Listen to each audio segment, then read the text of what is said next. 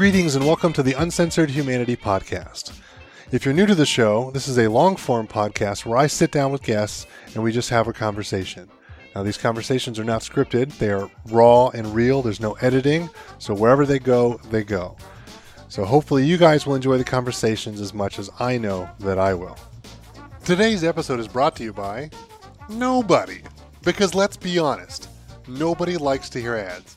We all just put up with it because we think we have to.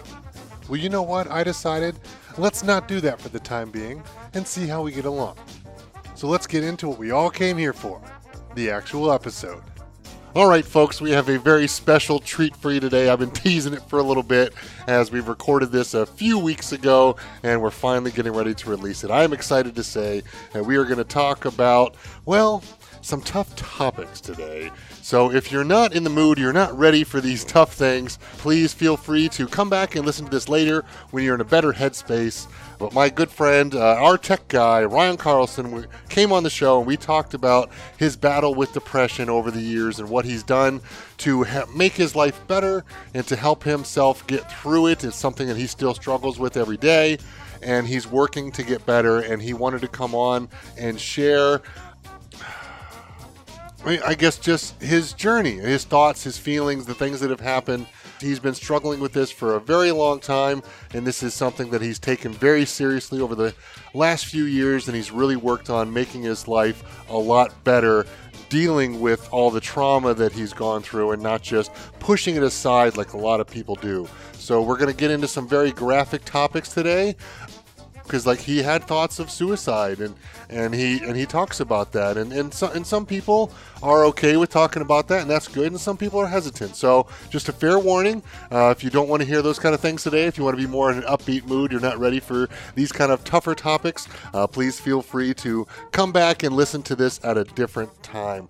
But i'm going to stop rambling. I was excited for our conversation. We had a great one and i hope that you guys really do enjoy this. I hope and Ryan hopes as well that it's uh, it's powerful and it, it helps someone who might be struggling with some of the same things to let you know that things are going to be okay in the end. And you just you have to keep pushing.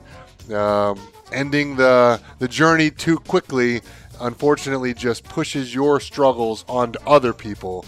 And if you work hard enough and you have the right people around you, you can fix the struggles that you have, no matter how tough they are and life will get better. Uh, but without any further ado, please sit back, strap in, and enjoy our conversation.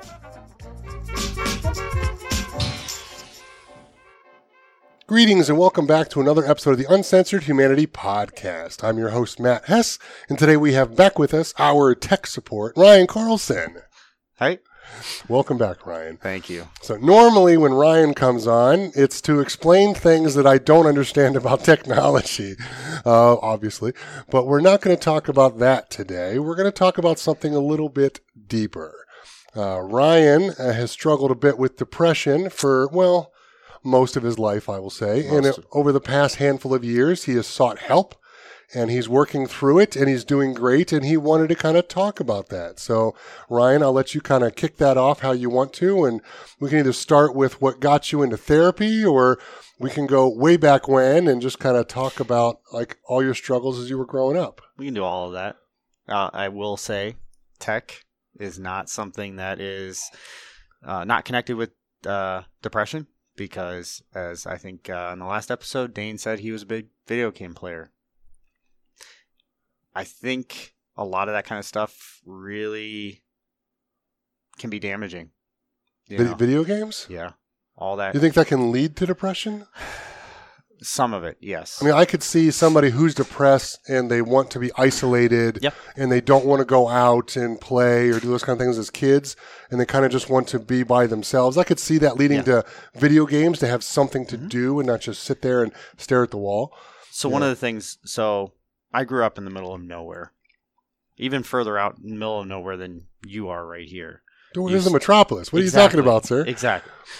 I was pretty far in the middle of nowhere. Um, unlike right now, my kids can walk someplace or drive someplace. It was 45 minutes to the nearest movie theater. You know, it was. You grew up here in Ohio, right? I grew up in Ohio, uh, Northeast Ohio. way out in the middle of nowhere Off in the sticks. in the sticks. Um, so there wasn't a lot to do, you know. Uh, the the county I grew up in, uh, I think it was high school before they got their first paved road, you know. So Okay. it was it was pretty bad. Kind of backwoodsy, you would kind of say. It was. Um, so you know, I graduated with class of '92, and that was the biggest class I've ever had. That's decent size. Yeah, I think I graduated with a class of like 136. Yeah. Obviously, we were, we weren't like in the the downtown school. We were kind of Yeah. like off in the suburb school. Yep. No, so usually it was about 70 people, you know, or 70 kids, sometimes less. So, but we were one of the bigger schools out there in the middle of nowhere. Um, and it was three, three counties or three cities that were all combined to make that one class. So, but there's, there wasn't a lot to do in general. Um, so, you know, it was pretty lonely pretty lonely out there. Um, I, from what I understood, my parents or my dad kind of wanted to be away from the city and away from all that kind of stuff. So it was kind of his decision to say, okay, we're gonna we're gonna go out to this little tiny place with nothing in it, you know, and just live there. And he was okay with not having anybody around. Yeah, it's because it's what he wanted, right? That's what he wanted. yeah. Uh, for us, it was a little bit more challenging. Um, but, you know, I have one sibling, and uh, she found ways around that.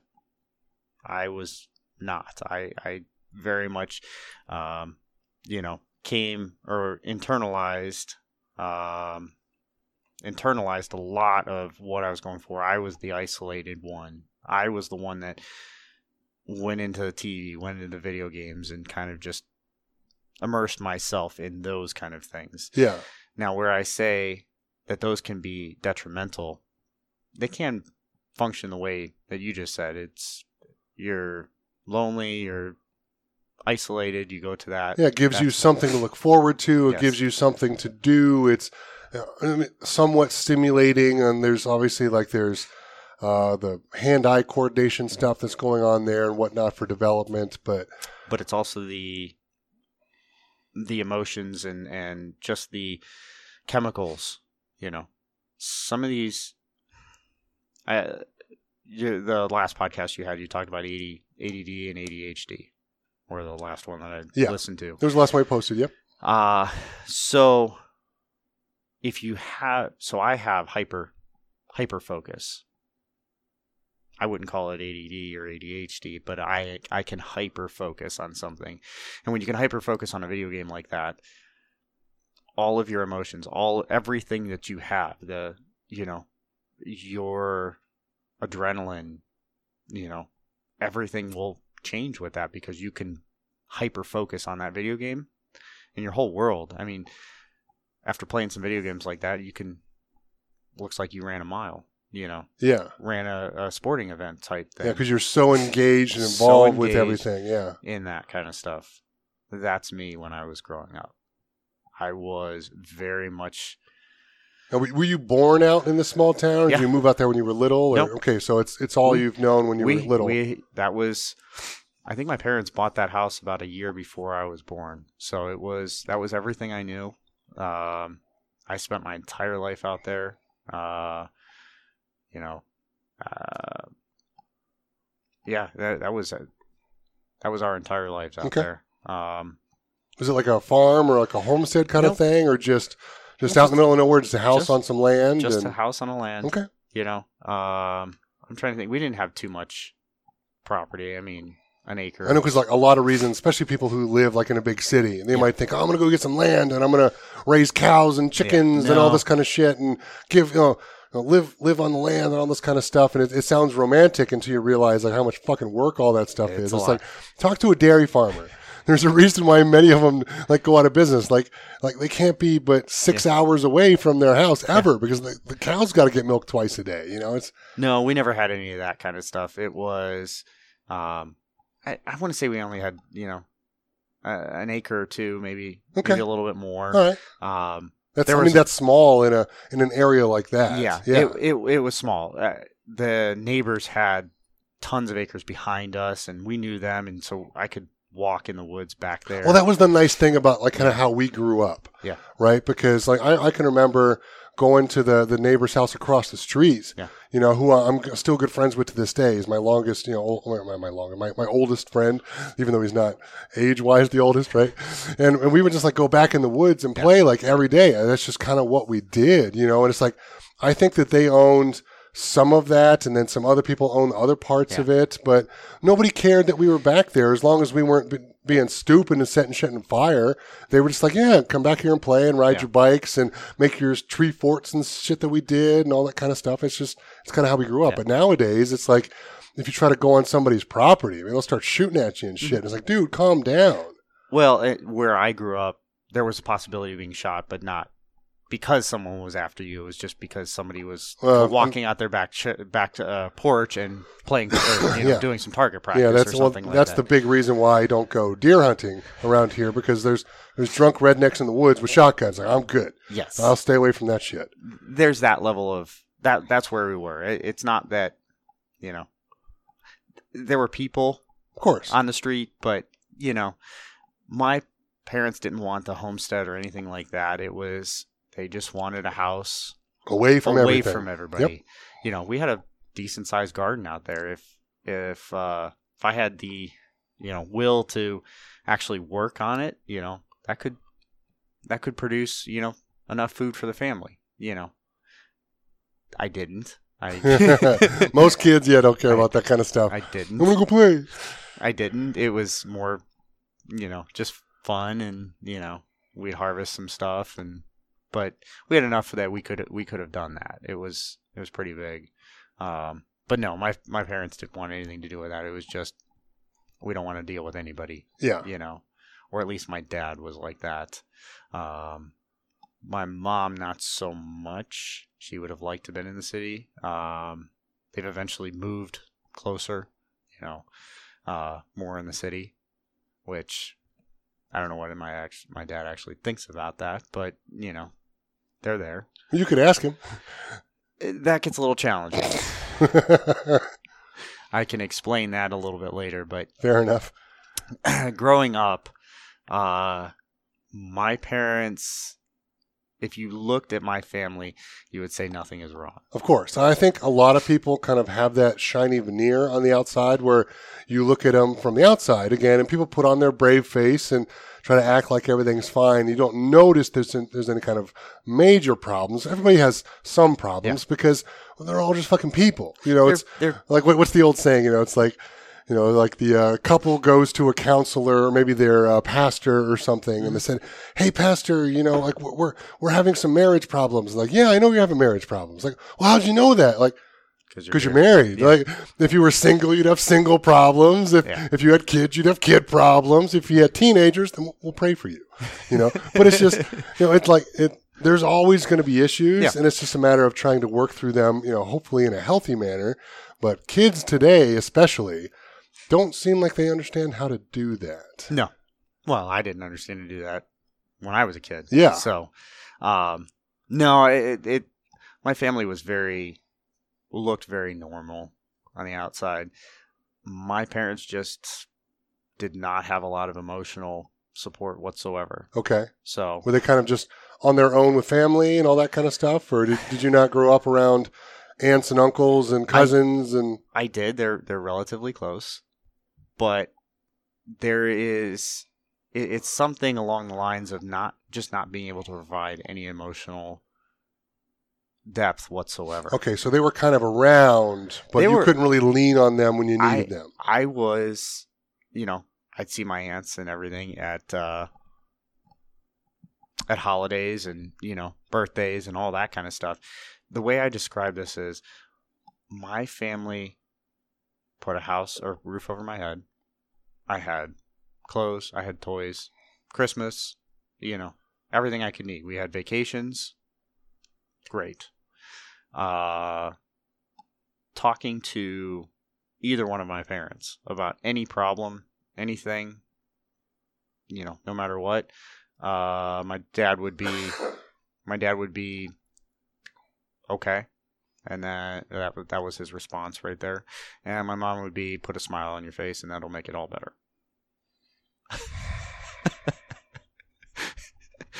And I, and I know that when they do stuff like that, they're not trying to be hurtful, and it's they're, they're again like you and I were kind of talking about before we started recording here. It's like when when parents do that kind of stuff, it's like they, they have the best of intentions and they they mean well, but they don't. I don't think they realize how damaging that can be to a small child.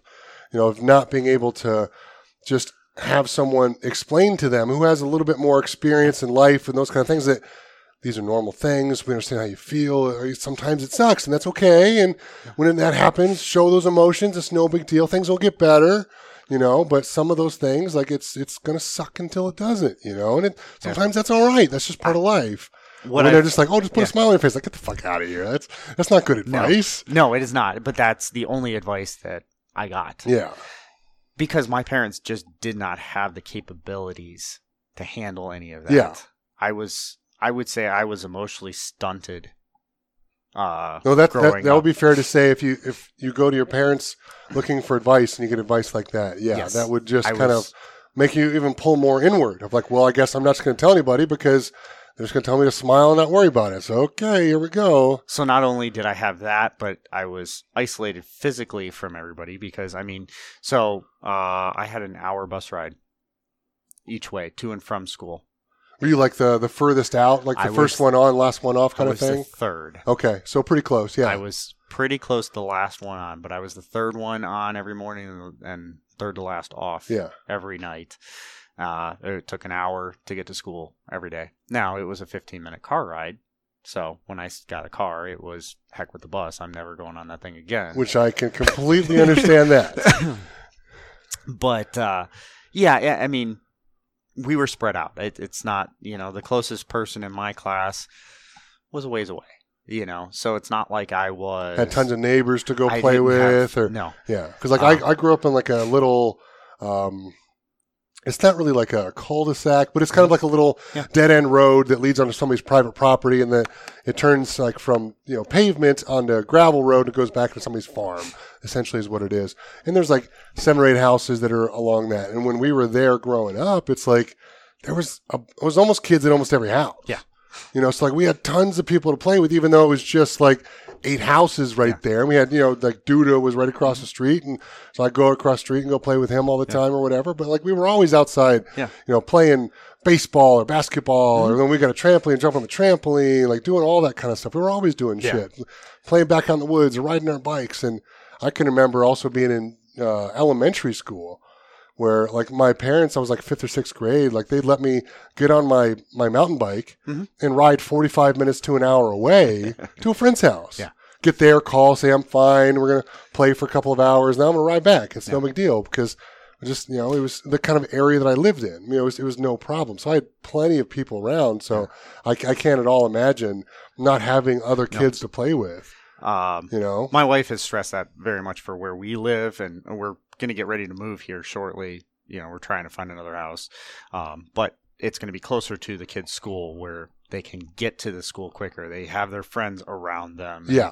that sort of thing. Um, the one of the best examples I have. My mom liked to do trick or treat.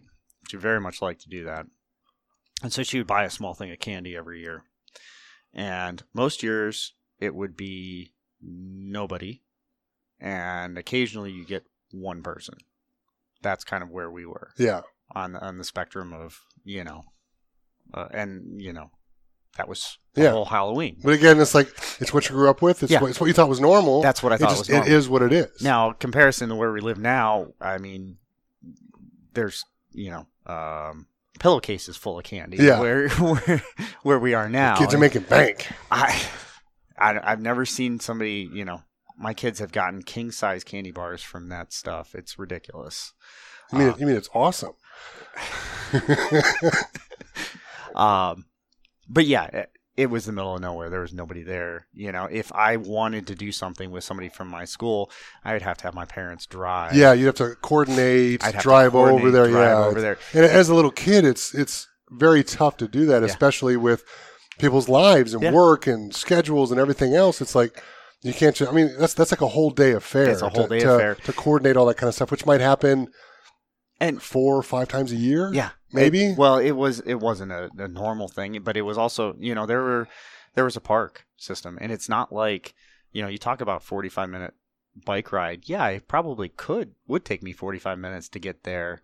You know, that was the only park around. yeah. You know. And it would probably take me 45 minutes to get there, and I'd probably be too tired to do anything once I got there because Yeah, you get used to it. so um yeah it was it was very much very isolating where i grew up. Um so i i turned a lot to you know like i said the tv we had the big satellite dish outside so we had cable galore you know every you know all that kind of stuff. Um my dad was you know worked about an hour away so he was gone most of the day you know come home and it was sit down and watch, you know, National Geographic or, you know, Discovery Channel or something like that. Um, Saturdays it was Bob Vila. You know, it was our lives were very isolated. yeah, very structured almost. Yeah. very structured. Um, my family is very structured in that regard. They like the same Yeah, things. they, they get in their routine. They're happy there. Nothing bumps up against it. No. They just they just do what they've always done. they're very very structured i had a hard time dealing with that when i got married because my wife is very not structured it was it's well let's go go do this now well that's not part of the plan we didn't pl- we didn't plan on that. We can't just leave and go we do didn't that. plan on that um now so what's odd about that is i still like to travel you know i will travel It- my parents gave me that kind of experience. Um but it's very structured in that regard. They like that structure. They like okay this is what you're doing every minute of every day and Yes. this is this is and that and that can be a little bit overwhelming. it's You know, it's like it's it's good to have some plans to understand. Like, okay, let's not just get there and then sit around and waste our time, yes but let's also not have everything so packed and jammed in there that we don't get to actually enjoy anything because we feel rushed because we got to finish this up because we got to go there and then we got to go from there over here. And I was like, let's just have some time to chill here a little bit too. Like, there's nothing wrong with that. on an emotional level as well if and i've seen this through my wife my parents will literally say you know if you're in the middle of something they will basically get up and leave when it's time not saying anything not doing anything they'll just leave because it's time so it's not like and you're like well, what do what do we do why why do you leave Yeah, are, are we in trouble? Did we do we were something doing wrong? Yeah. you know, uh, we'll we we've tried to plan events. Um, we go to the zoo with the kids. Well, it's six o'clock. Okay, we got to get going. Well, why? We're having fun here. We're walking around. Yeah. The kids are still good. No, we got to go. Yeah, they're not they're not screaming, they're not yelling. Nobody needs a nap. So it's like, we're good. Let's ride this out. They don't function like that. yeah. Um, they just that's not the way they work. Uh, so yes, in an isolated environment with a very structured. Okay, every Friday we go out to dinner. Every Saturday we sit there in the morning. Or you know, uh, my dad went out and hunted in the morning, or you know, it, it was very routine. Very Yes. almost you know uh, an assembly line type you know structure. Um, that doesn't help much in the isolation you know uh i i don't do that well either i i, I You, you don't do what well. the the structure like that Okay. i i Is it because it like reminds you of your childhood or that i haven't gotten to yet okay. i i so i have been i've been in therapy for over six years now trying to unpack and deal with everything that's gone on. Now my parents gave me the bottom layers the foundation for this kind of stuff and it progressively got worse as i got older and other things happened. Uh, but i'm not 100% sure why that is. And I, I think so there's there's a, a handful of things we can get to here in a little bit um, on how I grew up that changed me. Um, one of the things that I know, um, like I don't do quiet spaces, and that was because and or this is what I was told. The elementary school that I went to is an open classroom design. So uh, it was first, second, third was all in one big room. And It was divided with bookshelves. Okay. So you could hear the other classes throughout the day. You could hear people talking. You could hear the teachers. Um, I do very well at isolating sound. I can narrow in and focus on something, and I don't care what other sound there is uh, going on Yeah. around me.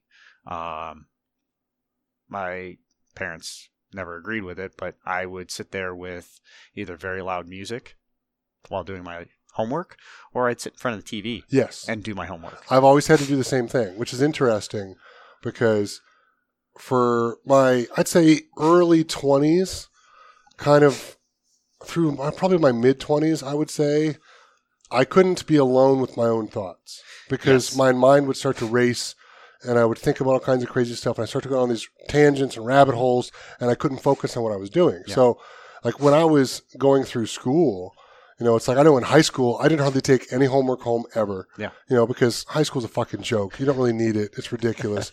so if I didn't get it done in study halls or at lunch Yeah. or whatever, it just didn't get done. Like Yeah. whatever, I don't care. Right. And I just I just could always just do my stuff there with everybody else going on. But if if you'd taken me up to the library Mm-hmm. Yeah. where you have to be quiet and all that kind of stuff, I literally can't focus I have a hard time because my mind just Yeah. starts to wander and go places. I can, I can remember in, in college doing a lot of, we did all of our studying. There was like a group of five or six of us that we'd all get together. We all had the same classes. We had the same no, small degree. There's only like 20 of us in our whole Yeah. freaking department. And, and like the five or six of us used to all get together in the, uh, l- basically like the lunchroom. Yeah. And we would do all of our homework and our studying for tests and all that kind of stuff together. And it's like it's chaos. People yelling and screaming, ju- jumping on tables and doing stupid shit. Like we all remember what that was like, Yeah. you know. But I could focus; it was no problem. Yeah. you, you send me up to my room, you know, where it's, it's quiet, and my my two roommates are gone doing whatever. It's just me and my thoughts. I'm like, uh, I can't do shit here. This is not good. See, it, and this is, it's not necessarily my thoughts that would. It was just, I can't sit here and focus on something. Okay, so I- I your just mind had- wasn't running. You just No, I- you just I couldn't just- focus. I just had You'd almost like blank out. I, I just, I, I would, along the lines of the ADD type thing, where it's just, I would start going and I just wander and be like, okay, wait a minute, what was I doing? Yeah, But I put on some music or something like that in there. No problem. exactly. bang it out real quick. Um, I, I tell a story. So I, I, I was very good at math in in high school. Um, so I was in AP calculus, and uh, I got sick. So I was out for like a week, and they sent homework home with me. And uh, so I was sitting in front of the TV doing it, plugging away, one, two, three, four, five. You know, each number. I hit. I think it was problem fifteen. I sat there and I just did it. It was great. I was like, great, homework's done. Close the book. You know, came in Monday and said, uh, and the teacher came up and said, okay, who did problem number 15? I raised my hand. She goes, did you do it with a calculator? I said, no, did it by hand. And she kind of looked at me suspicious and walked over to my page, over to the page, looked at it, and she goes, this is right. Um, I was one of only like four students who've ever completed that problem. Really? Yes. In her in her in her 20 years of teaching, I don't I I was only one of like four students. And what I didn't know at the time is that problem was not required to be done. It was try it and see if you can get it. Yeah, but you were sick and you didn't know, so they just I didn't. "Here's the homework assignment." I Like, just- okay, I just I'll just do this. I did that in front of the TV. Yeah. But uh, well, I completely understand what you're talking about though, because at that point you're not even thinking about the TV. It becomes it it- becomes background noise. But again, it take it distracts your mind enough that you can focus on what it is you want to do. I it's something about the silence and I, and that's what it reverts to where it's that open classroom design where I can think with noise around me. It's Yes. just the way I was programmed over, you know, that was from uh, first grade to sixth grade as I had that that design. You know, where I sat in that environment where I could hear everybody around me. I could hear things going on, and I still had to concentrate on what I was doing or the teacher that I was. My teacher, I couldn't listen to other classrooms. I couldn't listen to other kids. You know, it's kinder, it's elementary school. There's chaos Yeah. in there. Excuse me. Um, so it comes back to that where you know it's an ingrained thing that I learned. No, it's, I completely understand again because like my brain works very similarly. It's you know I, I do better when I have something in the background to kind of distract my, my brain, and then I can focus on what I need to focus on. And I know for some people it freaks them out, but Yeah. it's like when, when I've got to do stuff like around the house, I almost always have like the TV on or movie playing or um, like a, a comedy or whatever going on Netflix or something. I was like like I need that in the background Yeah. To be going so I can focus on what I need Yeah. to focus on. Yeah, and that's like I said, that was that problem. It was kind of unique, and and you know, I was sitting there in a class of basically the smartest kids in my entire class, and I was the only one that got that problem. And the last person that got it is now you know some crypto, and you know intelligence guy that's doing you know crazy stuff with math, and it's like okay, it's like I just did it. It's not really that hard. Um, maybe, maybe for your brain, for for the rest of us normal folk, I don't I- know. Know, Yes. math was not my strong suit. I was I was very good at math. I was, you know, very with the school structure didn't fit, but I was very good at math. I, I don't think the schools, the schooling structure fits for most people. No. I, th- I think it's hindering our children and not helping them progress. yes. But Well, and that's the thing. You said you, you know I did all my homework, but that's my parents were very much okay. You need to do your homework. Now that comes into some of the things that would happen with um, with school. I was not. I didn't really care about homework. I didn't care about school. I, I just kind of slept through all that kind of stuff. But I got B's. but that's also the problem of somebody like you, who's Yeah. actually who's actually very intelligent. Yeah. you know, because like it's it's going to be boring for you. I mean, and you see that with kids all the time. It's like if if they're even somewhat gifted, Yeah. like the regular classes are just like fuck off. This is so boring. I was in the advanced classes of everything, and I was bored out of my mind. Yeah, that is not surprising to me at all. Now, if I had some interaction with people and wasn't as isolated as I would, I probably would have done a lot better. I think my my senior year, I did get straight A's. You know, it, it, and I didn't even really try. You know, but uh, Damn it! Oh, fucking cough.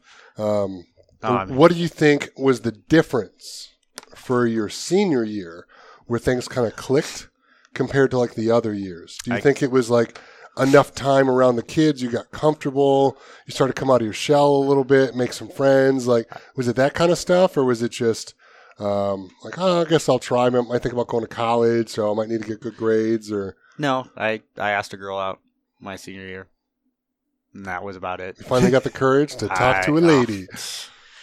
That was painful. No, I get it. I was it was painful. I get it. it was painful, but uh, yeah, that was what did it. Okay. You know, So pivotal moments in a young man's life yeah. when they finally get the courage to go talk to a girl that they like. Mhm. You know, like I'm, I'm, I'm still of the, like I struggle with that. It's like I can flirt with anybody that I could care less about. Like we'll flirt all day long. I don't give two shits. But if I kind of like you a little bit, Yeah. and then I get, I get all nervous and pull in, and it's like, the fuck are you doing? Just like go talk to her, go say hi. What's the problem? If she tells you to fuck off, then who cares? You're not talking to her Yeah. now anyway. But Now multiply that by a thousand by from someone being very isolated. Yeah, yeah. So it, it's no, I get it. I my get it. experience was very, you know, I, I would almost consider it traumatic, you know, at that point. But no, it was that gave me a connection to someone, you know, that would have helped me a lot during school, you know. Um, but yeah, I blindsided her and you know that sort of thing.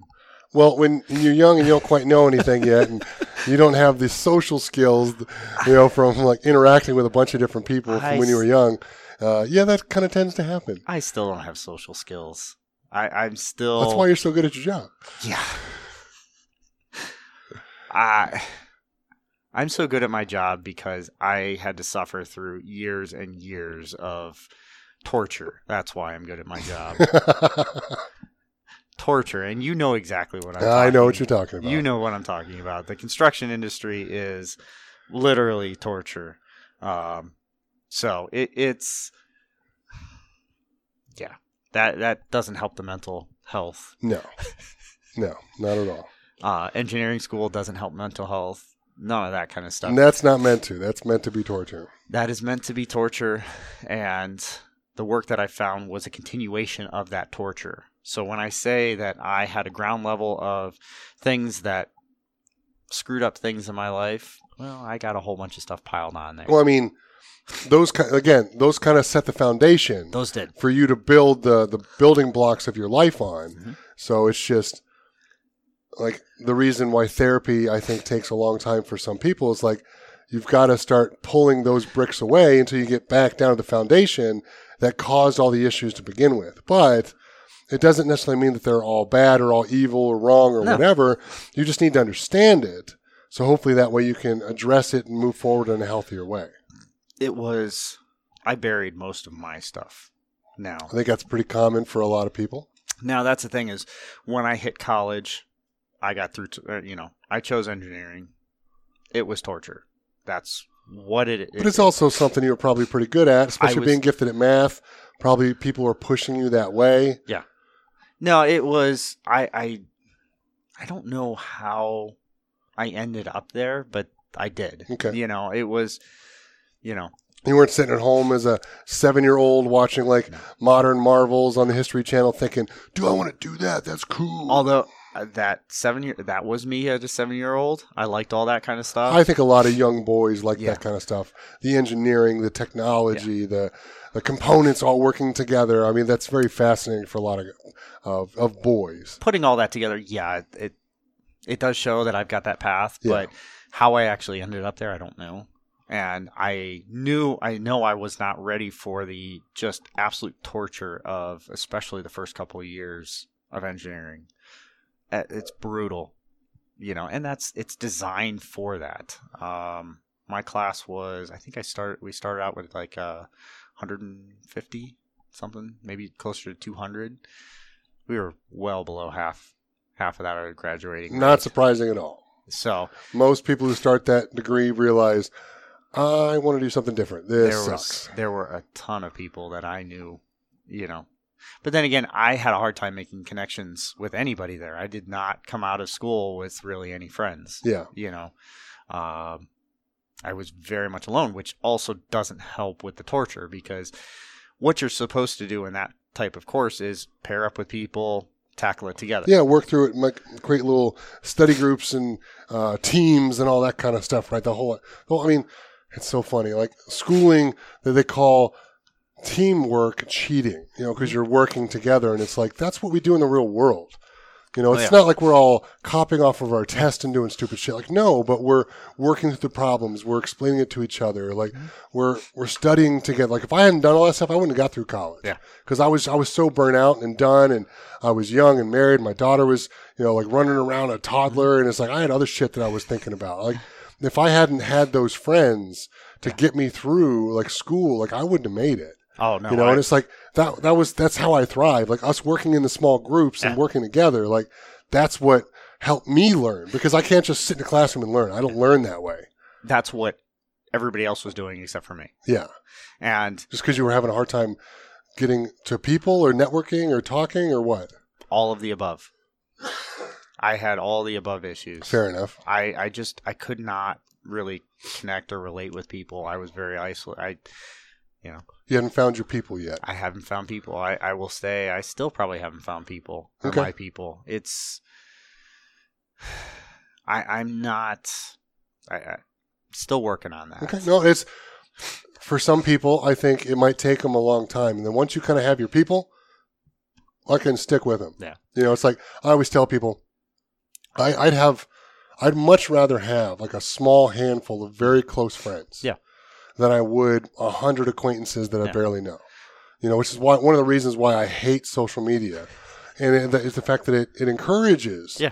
like being acquaintances and not even really being good friends with someone. Like I would much rather sit down here right now and talk to you, you know, than be chatting with like 40 people online that I don't even fucking know in a in a group text or chat room or uh, what, what do they do now? Like these Twitch streams or Yeah. whatever. I it's like I'd, I'd much rather sit here and just talk with you and connect than I would, you know, it's like sit down with a bunch of random people I, I don't even know. this is also one of those things that doesn't help on my end. So my growing up in an isolated version of that, my family and extended family are interesting. I should say that. Well, they're family. They're meant to be. Um, so, anyways, what would happen is, and I don't know if you've ever had anybody do this to you, but this is a actually a, a very common occurrence in my family. Um, you can have a conversation with somebody, and they will literally leave right in the middle of the conversation and just walk away. that seems rude. It is very rude. Uh, you can ask my wife. She was basically shocked when they did that. But that's what they do all the time. So, one of the things that transferred over, especially in college, I don't do well in groups of people. One on one, it's pretty straightforward. Uh, so, the way my family works, um, if there's something more interesting than what you're, what the conversation is about, they will just leave. Or if so I am my sister is the prized one. She's younger than I am, but she is the prized child. Okay. I am a second class citizen in my family. Okay. So if if I'm talking to one of my relatives and my sister starts talking, they will literally just walk away and go start talking to her. And go see what all the the big hubbub is around because we don't need to talk to Ryan, loser. We-. Don't. So yeah, that that doesn't hurt your mental health at all. Oh no, that's not scarring at all. So, um, I know when we were originally talking about doing something on a depression, you were you said, "Oh, I got some uh, another guy I know that has that struggled with this. We should get a roundtable on this." And I'm like, I don't know if that would actually work because I may just clam up because there's more than one other person in here. Now, I've gone, I've come a long way. Yeah. If you would have met me, you know, ten years ago. Yes, I would have clammed up. There's no way you would have gotten me to talk with another person in that room Okay.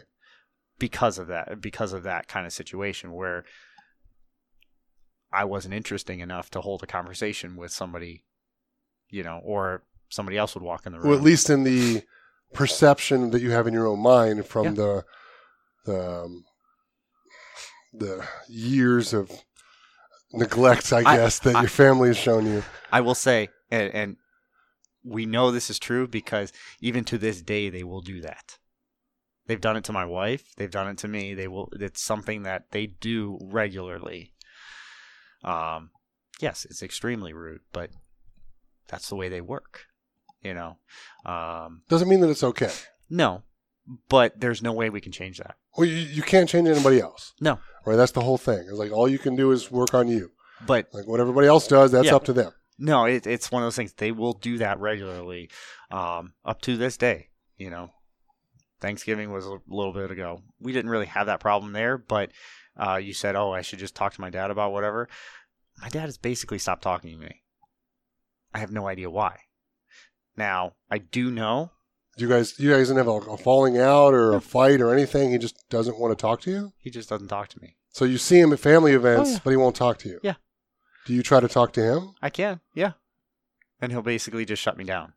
Really? Yeah, but What the fuck, Dad? he will carry on converse full half hour hour conversations with my brother-in-law who's married to my sister Something wrong with that picture. oh yes you Hmm. should you should hear my wife vent about some of this kind of stuff it is it makes no sense whatsoever but he will talk to my brother-in-law over the whole entire time and not say a single word to me um Uh, have you tried to talk to him about the fact that he doesn't talk to you? Like, hey, like, have I upset you? Is there something wrong? Is there something we need to talk about? Is everything okay? Like, why don't we have these conversations when I see you? Why do you shut me down when I try to talk to you? one of the problems we have with that is, and, and we've come across this a, a bunch of times. Um, the solution, the general solution that all therapists or somebody will give you is, "Hey, can we have, can we sit down and talk about this? You hurt my feelings. You did this. Whatever. Uh, we will get. If I, I- I've tried this before with both my parents, you will get evasion, you will get deflection, and you'll basically say it wasn't that bad. And that's what they'll do. Okay. Or for my mom, put a smile on it. We'll we'll we'll make it all better. She's still giving the same advice. Oh, she will. she Still, hasn't learned anything else she yet. She will still give the same advice. Damn it, woman. But it's also, eh, it does translate down to my kids and my wife and everything. It's we are all second class citizens, and they will walk away or they will, you know, do something else before they go see any of us. So it's talking to them is we've found out is literally out of the question because they will not respond in any way, shape, or form to that. If if I were to try to talk to my dad about any of this kind of stuff, he would basically just walk away. My dad is a very awkward person. My my wife has noted that many times. She's like, because she has an outside perspective on my family. That, Yeah, of course. Um, but She, she like- didn't live through it. She married into it. she she says he's probably one of the most awkward people you will ever meet, and it's probably not an understatement.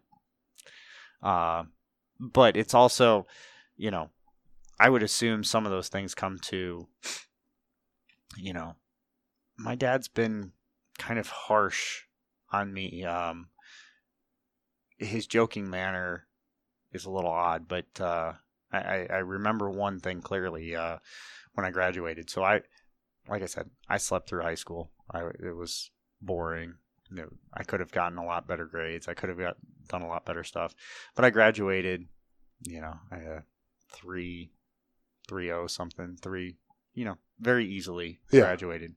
Uh, first thing my dad said to me, he goes, uh, "I didn't think you would make it." Thanks for the vote of confidence, Dad. it's like, were you there the entire time? Did you Like, not did, did you notice I didn't give a shit and I still got good grades? You not see that? you you got my report cards every quarter. You saw all this stuff. You saw that I was doing just fine. So, but they chalk that up to that's his sense of humor. No, that's him being an asshole. Now, my best friend in high school who graduated with like a point zero something GPA, I still fucking don't know how they passed him. I'm pretty sure it was just a get the fuck out of Yeah. here kind of thing. We'll let you go through for whatever reason. Yeah. And it's like, hey, bro, isn't there supposed to be numbers in front of the point? Like, what the fuck is going on here? You know, it's like that. I understand his dad giving him shit because Yeah. he just never showed up to No. school. He was, he was honestly, he was always out working. Yeah. Like he didn't give two shits about school. He Mm-hmm. just got jobs and was always out running around doing whatever. And it's like that I understand Yeah. because they were like busting his balls of like, dude, like you've got to be serious or you're gonna be fucking in summer school trying to get your grades up so you get your diploma. Yeah. Like what the fuck are you doing? Yeah. You know, and he knew it. He was dicking off or whatever. But so like that is like this. It wasn't meant to be hurtful. It was like a how the fuck did you make this happen? Because you shouldn't have passed. You know, so I get that kind of comedy. Or that can be saying, okay, okay, that's joking, sure. Yeah. Yeah, but your your father just saying to you, oh, we didn't think you'd make it. Like, no, you're just being a hurtful dick at this point. Like, what's going on here? Yeah.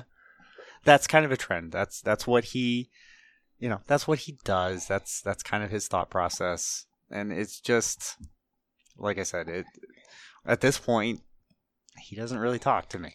You know, it was he's got something else more important and something more entertaining to talk about with you know my brother-in-law, and you know that's it.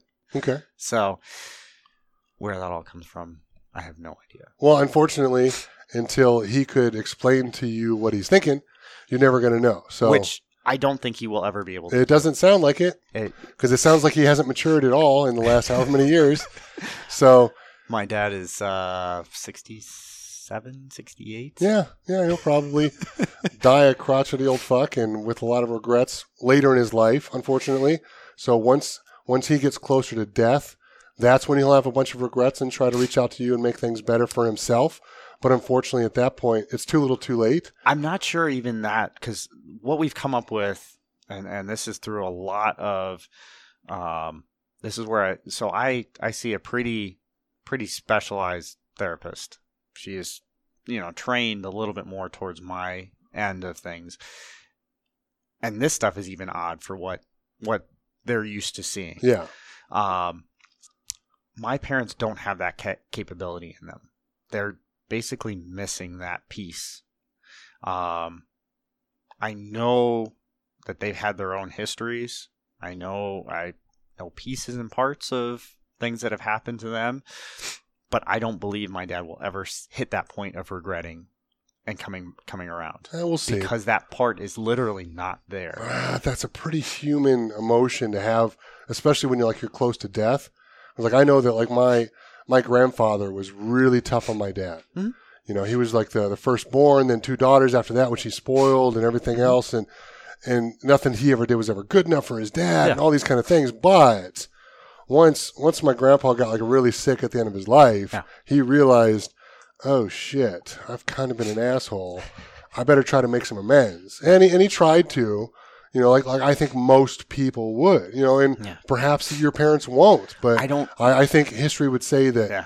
a lot of people would. I They mean, will. like again, they may not. We'll see. Time will We're tell. gonna we're gonna see. It, it's it's getting up there. Yeah. You know. uh, Depending on how their health is, you know, we'll know here pretty quickly. it's unfortunately it's probably not too. It's we'll we'll see. Yeah, You know, they're still they're still traveling. They're still doing their thing. good for them. but you know they they took the standard you work and then travel and do all that kind of stuff that's great but we don't get a lot of help you know in, in that regard But honestly, that almost sounds like it's for the better because you don't need that kind of negativity like around your kids more than it needs to be. we have decided to, to highly regulate how much our kids see uh, my parents um, because there are things that they will put my sister's kids over my kids.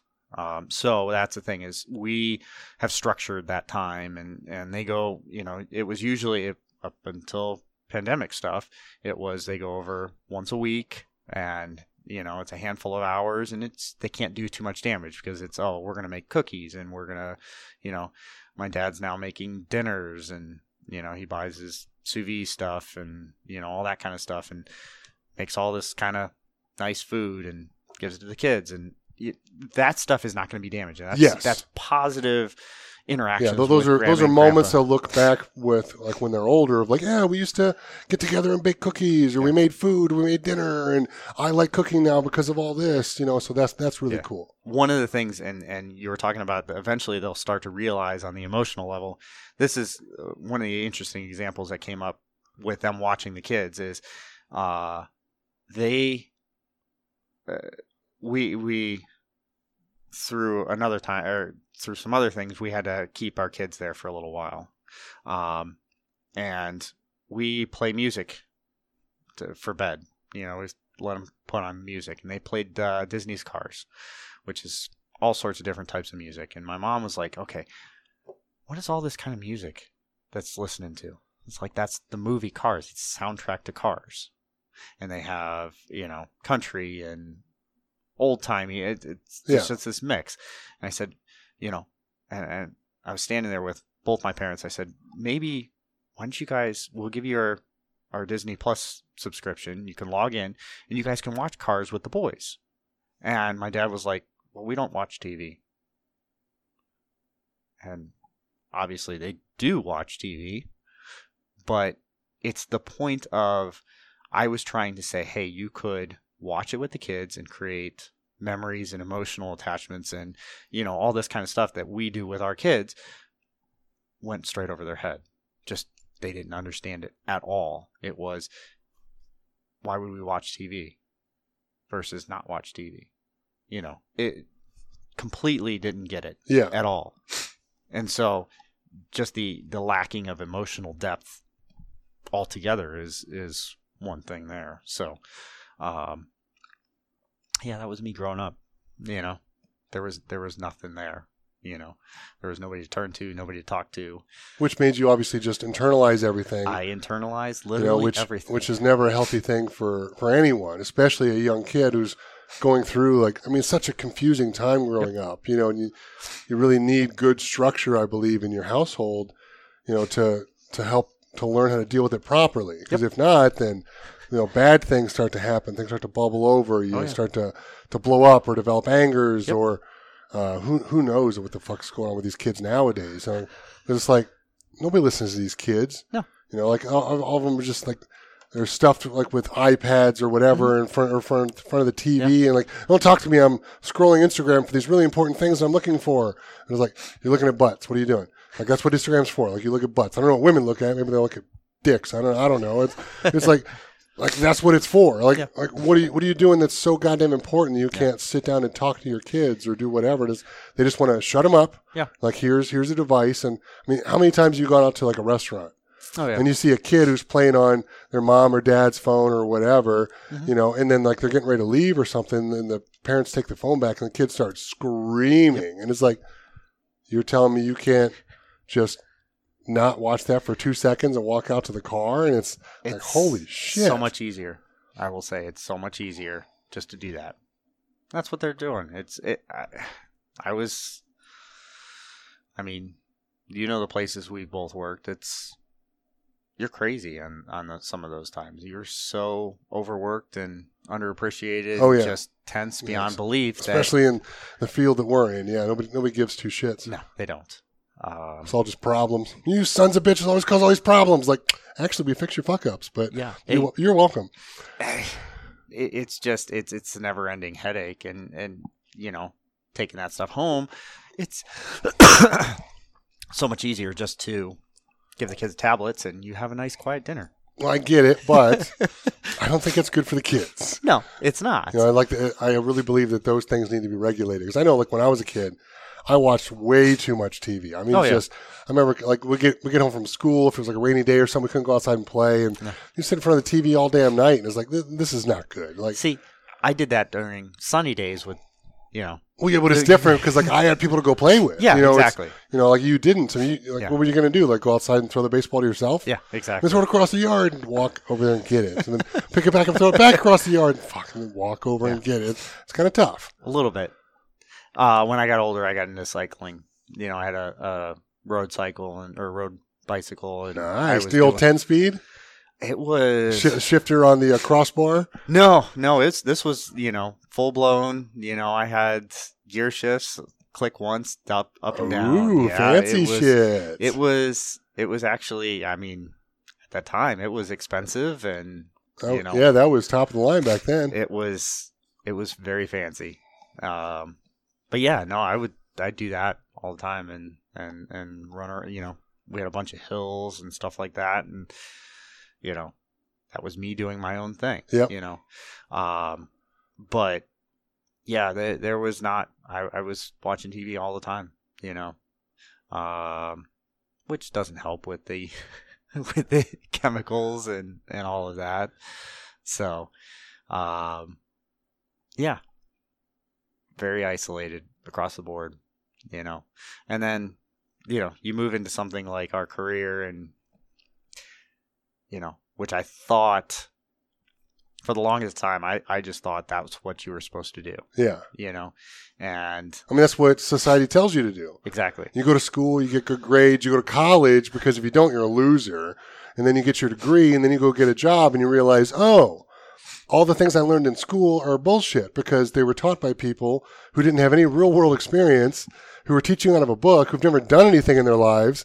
So now I've got to relearn all, or unlearn all those bad habits and relearn good habits, and now I can actually do my job. Okay, great. i was lucky i had a i had a very good professor that i followed around for most of my engineering er, engineering career and uh he he's I don't know if he actually did work, but he's very good at Well, that, sir, is a rarity. It is a and rarity. You know that. and and that's why I structured all my classes around his classes.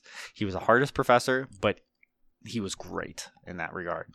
Um, so that prepared me for the job, not necessarily the information of the job, but the job itself, and uh, you know that helped me out a Yeah. lot. Um, so yeah, the the career stuff that killed me, just absolutely killed me. You know, I was when I got in there, I was planning, oh, I'd be a principal and, you know, move my way up and what society told me. And it was just killing me, you know. Um, I didn't have the outlets that everybody else had, you know. What do you mean Um, the outlets? Well, so I didn't have the friends. I did not have any friends. Now I, I met my wife. I mean, like a way to like decompress from work, No maybe to leave it at the office, I did not to leave. not to not take things home. I did not leave anything at the office. I took everything at home. Now, so I met my, wife in college. We got married right after, right after college, and I brought everything home. I brought everything going. Um, I carried work around with me 24 7. which is not healthy. No, it is not. Um, my wife will tell you I, she had full conversations with me when I was asleep because I was so stressed out. Full conversations, like I was awake. And that is because of the massive amounts of stress I was carrying with me. Really? Yeah. So I would sleep talk. I'd sit up. She could have a conversation with me. You wouldn't remember any of it. I wouldn't remember anything. That's interesting. that is what that is and, and i'm finding out it's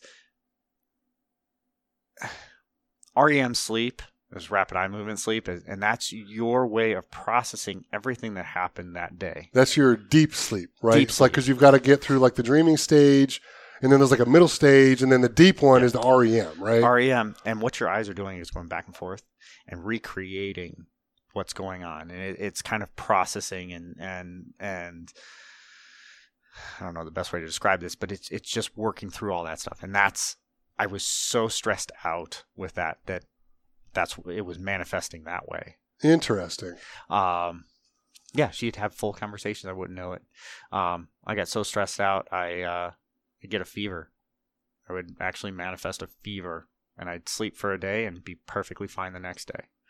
So it's that internalizing literally everything that eventually it's a break that you know there's a breaking point and it just it would explode every once in a while Yeah. How would, how would it explode for you? I'm trying to think. It would most of the times I would collapse in on myself, you know. Um Would you go into like a deep depression? Wouldn't be able to function? Well- like, would you blow up in anger? Like, how, how would it manifest itself?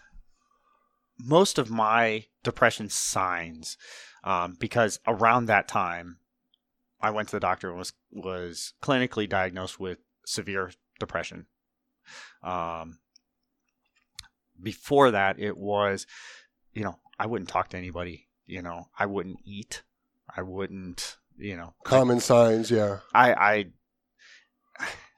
we, we, we figured it out. I would sleep. I, I'm showing you this, the air quotes sleep. Um, but I wouldn't get restful sleep. Yes. You wouldn't wake up and feel rejuvenated. I would not because there's so much going on and I would literally just collapse into myself. Uh, consider it a walking zombie, you know, because I wouldn't talk to anybody. I wouldn't do anything. I just, it was all stuck in my head. Um, this creates a lot of problems in a marriage Yes. that, uh, doesn't help a lot. No, communication is probably the best thing you can do in a in a marriage, and not communicating is probably one of the worst. Yes, I did a lot of not communicating, uh, a lot of defensive. You know, it's it's a lot of that. You know, um, around that time, I was also drinking a lot, so my outlet was basically drinking. You know, uh, I remember, and my wife loves this time. Uh, studying for the professional engineering license, uh, I would buy Yuengling the big 34 packs and go through it in like three days, you know, and bottles of whiskey, drain those things in almost no time. So that was that would be my outlet right there. Yeah, Collapse into myself and and drink until you know the pain went away, and then you could go go pass out and not get rest. I was functioning. You know, I could function. That's that's about it. So, um, yeah, it got pretty bad that way. Um, it got to the point where, yeah, we were, my wife and I were having some serious problems in that regard. You know, um, we did a couple different, you know, things to try to get me to improve and to to work on it, but it just it didn't really click until so I started what was this? 13 was my license, so it would be 14 2014 2014 or 15 i think Okay. it was 15 i started uh, antidepressants For the first time, for the first time. Um, I had a high dose of uh, of uh, a Lexapro generic, or what I was told was the highest dose possible on that one. They'd have to move me up to something else, um, and uh, so all of that chaos that I was dealing with and internalizing. The best way I can describe this, and I've, the only way I've been able to describe this to people is, um, imagine yourself in a little room, you know, a little interrogation room type thing with a chair and a table. You got a TV in front of you, and those are your emotions, right? Now imagine the biggest uh, concert speakers you've ever seen sitting next to you blaring music. That is what I dealt with every day. Just blasting of everything going on, everything I had internalized, everything that was going on, every I mean, like all the negative thoughts, every negative thought the- you could the- ever imagine. the closed off feelings, and uh, the, the the despair, and just loneliness, and everything. All of the above. Okay, so it's uh, like all those negative um, reinforcements you've been bottling up for years and just suppressing Years. are just screaming in your ears. Yep. Okay. Medicine turned that volume down. That was that was the start of that. It turned that volume down. Because my Now, what prompted you to start medicine? Was it my wife like the fighting with your wife? Was it okay? I'll work on this. I'll try something. Did you finally just kind of have this epiphany moment of like, No. you know what, I need to work on these things? Or she took me there. okay, that was it. You know, uh, she finally took me there, and it took a long time to get that thing started. But yeah, it was. All of my past was so loud, reverberating in my my head, and I bottled up so much stuff that I just, you know, I thought I could take it. She knew I couldn't. You know, it just didn't work and she saw that through yeah this marriage is not working at all you know just i'm not there i'm not i shut down and nothing is working yeah, period you know um i think uh what we we met around uh 2015 right I somewhere in there. Yeah, I think it was about 2015 because that's when I think I transferred to the job that we met at. Was 15, and you you came in. yeah. You and I started that. very similar in times, a few Yeah. a few months apart. I think so. And so that was about the worst time. That was when I was really, really in a bad place. Um, and I think I've asked you before if you noticed anything. No, you hit it well. it. it You, I you, I you hit very, it very well. I was very good at hiding everything. And unless you really knew me, you wouldn't see any of it. Um, because it got to the point. Let's see, this was probably 16. 2016. I, you know, my wife and I had been fighting a lot about everything. And it got to the point where I was low enough that I had planned out uh, suicide in my head. I'd planned it out. Was already, you know, trying to figure out what to do. Now, what what led you to that kind of conclusion that taking your own life would be better for your family than you working through the issues? Insurance money. I'm pretty sure they don't pay out with suicide, Well, that's the the key. Can you figure out a way to do it where you don't? So where it seems like an accident. yeah, if you can plan it out so that it's an accident, then But again, like what what in your head do you do you even remember of like what what made sense in your mind that that would be best instead of knowing now obviously like the the stress and strain that that really puts on others? Because basically it's like I've heard it described this way which is interesting. It's like you're not getting rid of that pain that you're feeling. You're just pushing it onto others because you can't deal with it. And it's like ooh that one hurts. Because I, I personally believe that suicide is a very selfish thing Yeah. because again you're taking your pain that you don't want to deal with and pushing it off onto your loved ones because now they have to deal with that pain I was not thinking. I did not understand any of that at that time. Um, I did not understand that doing that would have been so much worse. But in the current frame, it was, it will end the problems right now. Yeah. It would and it would stop the problems that I'm hurting everybody else because it was I was not getting any better and it just felt like I was stuck in a loop of problems and just nothing was going well. Yeah, nothing was. Um, nothing was working. Nothing was happening. You know, nothing was giving, and it was just pounding and pounding of negativity on on all regards, and it was just make it stop. Yeah. And it was if if that happens and you can make it look like an accident because so what it was is um you've seen all the trucks the semis pulled over to the side of the road Mhm. uh i re a little while ago i heard a story of someone that had and i think it may have been someone my wife knew or something um they were either too tired or they were on drugs and they don't know which one um but it was late at night and the car hit the back of one of those and killed her instantly that's an accident right Yeah. if you're too tired and ram into the back of that, it's an accident.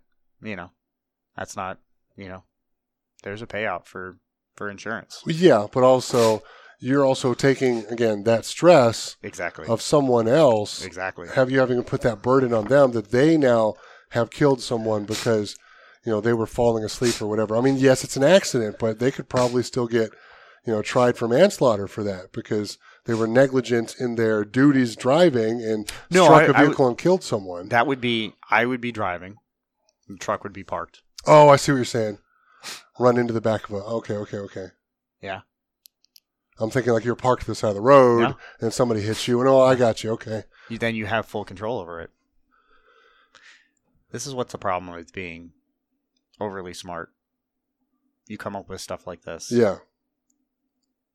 where it's and in your mind because of how you know messed up it is at the moment you don't realize that obviously these are temporary problems that can be fixed yes, and you can work through them you're just thinking well if i did this it would end all the suffering that i'm bringing to Yes. everybody else Yeah, it would.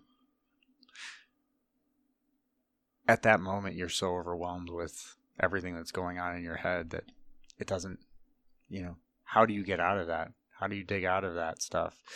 It's, it's also the fact that, again, I had grown up with none, nothing like that. yeah no You know. no healthy outlets nobody No. to talk to just to learn to internalize everything and put on a fake it. smile and put yourself out there for the world and So how do you get, how do you break that? You know, when you don't even know that it can be broken. yeah you know um in talking with my wife on those kind of things it's you know the the response that would always be is well why can't we just sit down and talk? You can talk about all this stuff and vent to me and do all this stuff. And it's like that didn't help. That that didn't help at all. Talking about my problems didn't help.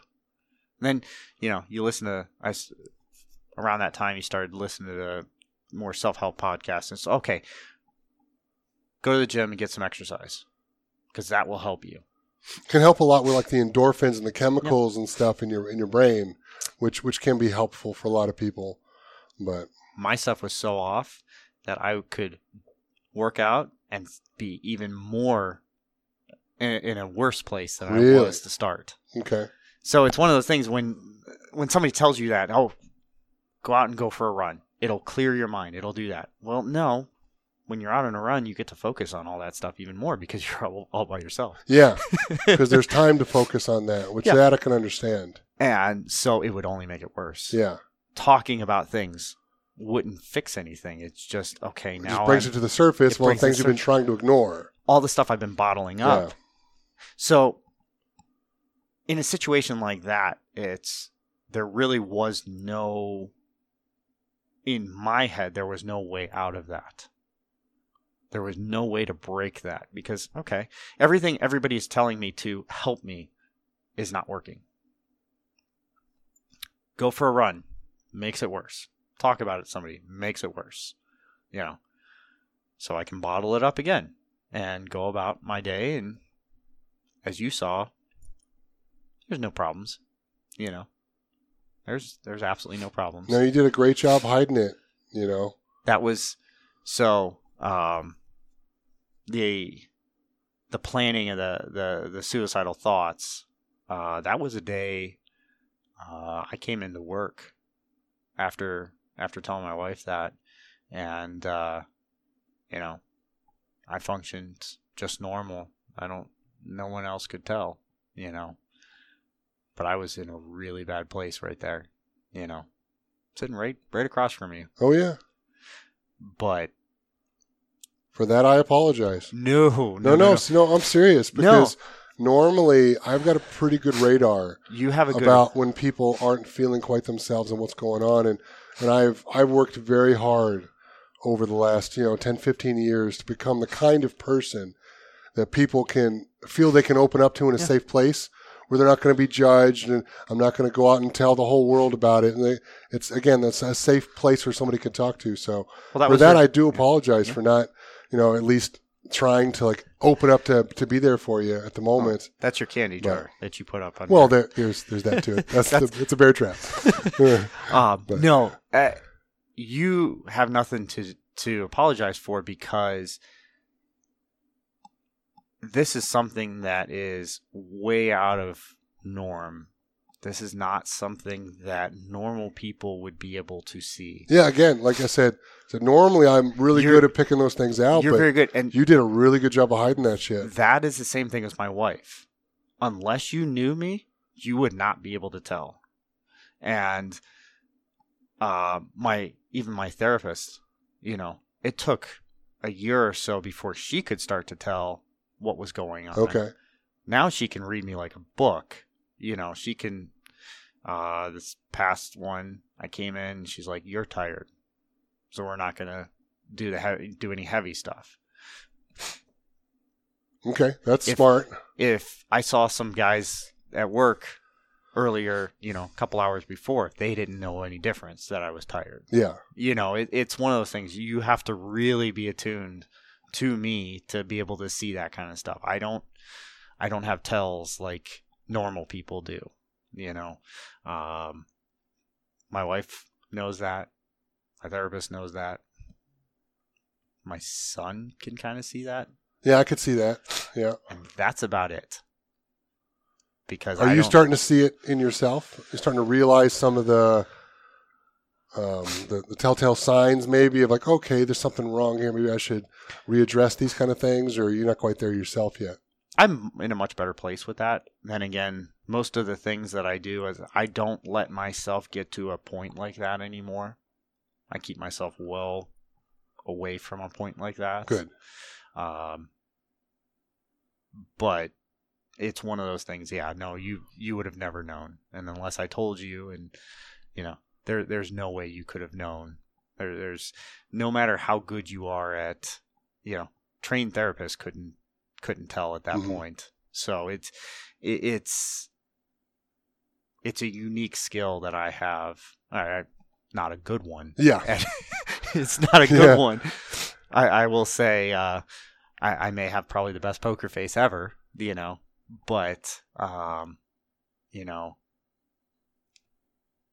that's the way it was. I, I, I've had a lot of practice and training with that, you know, walking, getting up and doing my job, even though I am in a terrible place, you know, acting like it's normal.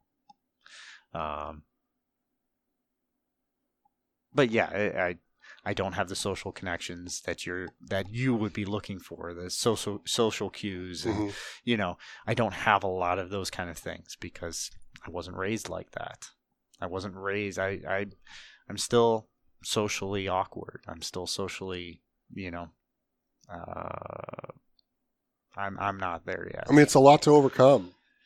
You know, so there's there's a lot of processing there to, to work on. So, So when you when you say it like that, it's like what option do you actually have?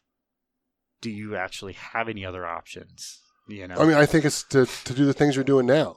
Yeah. You know, it's like to, to work on yourself, to learn how to be okay, like around others, you know, to, to, to put yourself out there and realize that Yeah. it's, it's okay. I don't have to just be alone all the time or just be with my family because it's comfortable, you know, because it's, it's what I'm familiar with. Like uh, there's, there's, there's great things to that, you know, but again, it's not like there's some fucking magic fix of like, oh, well, I should just get all this stuff No, now. it- it's, it's like, no, not. it doesn't work that way. but it's it's that tipping point because once you you get in there you go see somebody something like that it's a tipping point and that tipping point was those suicidal thoughts that i had that pushed that over the hill you know it, it you're trapped and that was the only direction i thought i had Yeah. well, there's tons of other directions. There's other things there, but to escape the place that I was from basically a prison that I had created, you know, in, in isolation and, and internalizing everything I ever felt. How do you escape that? Because, oh, let's go talk about it with a therapist. Well, talking about it doesn't help. You know, it, it's it was a no win, no escape situation that took something pretty extreme to actually crack that shell or that, you know, prison. Okay. And yeah, that's six years, you know, that's six years of trying to find the right person to, to help me out. And uh, once finding the right person, it's actually doing a lot of very deep diving into how things work because you can talk to just about anybody with this kind of stuff, but some of the things that I would describe, like somebody walking out of me, one of my own family members walking out of walking away from me and during in the middle of a conversation. How many people can relate to that?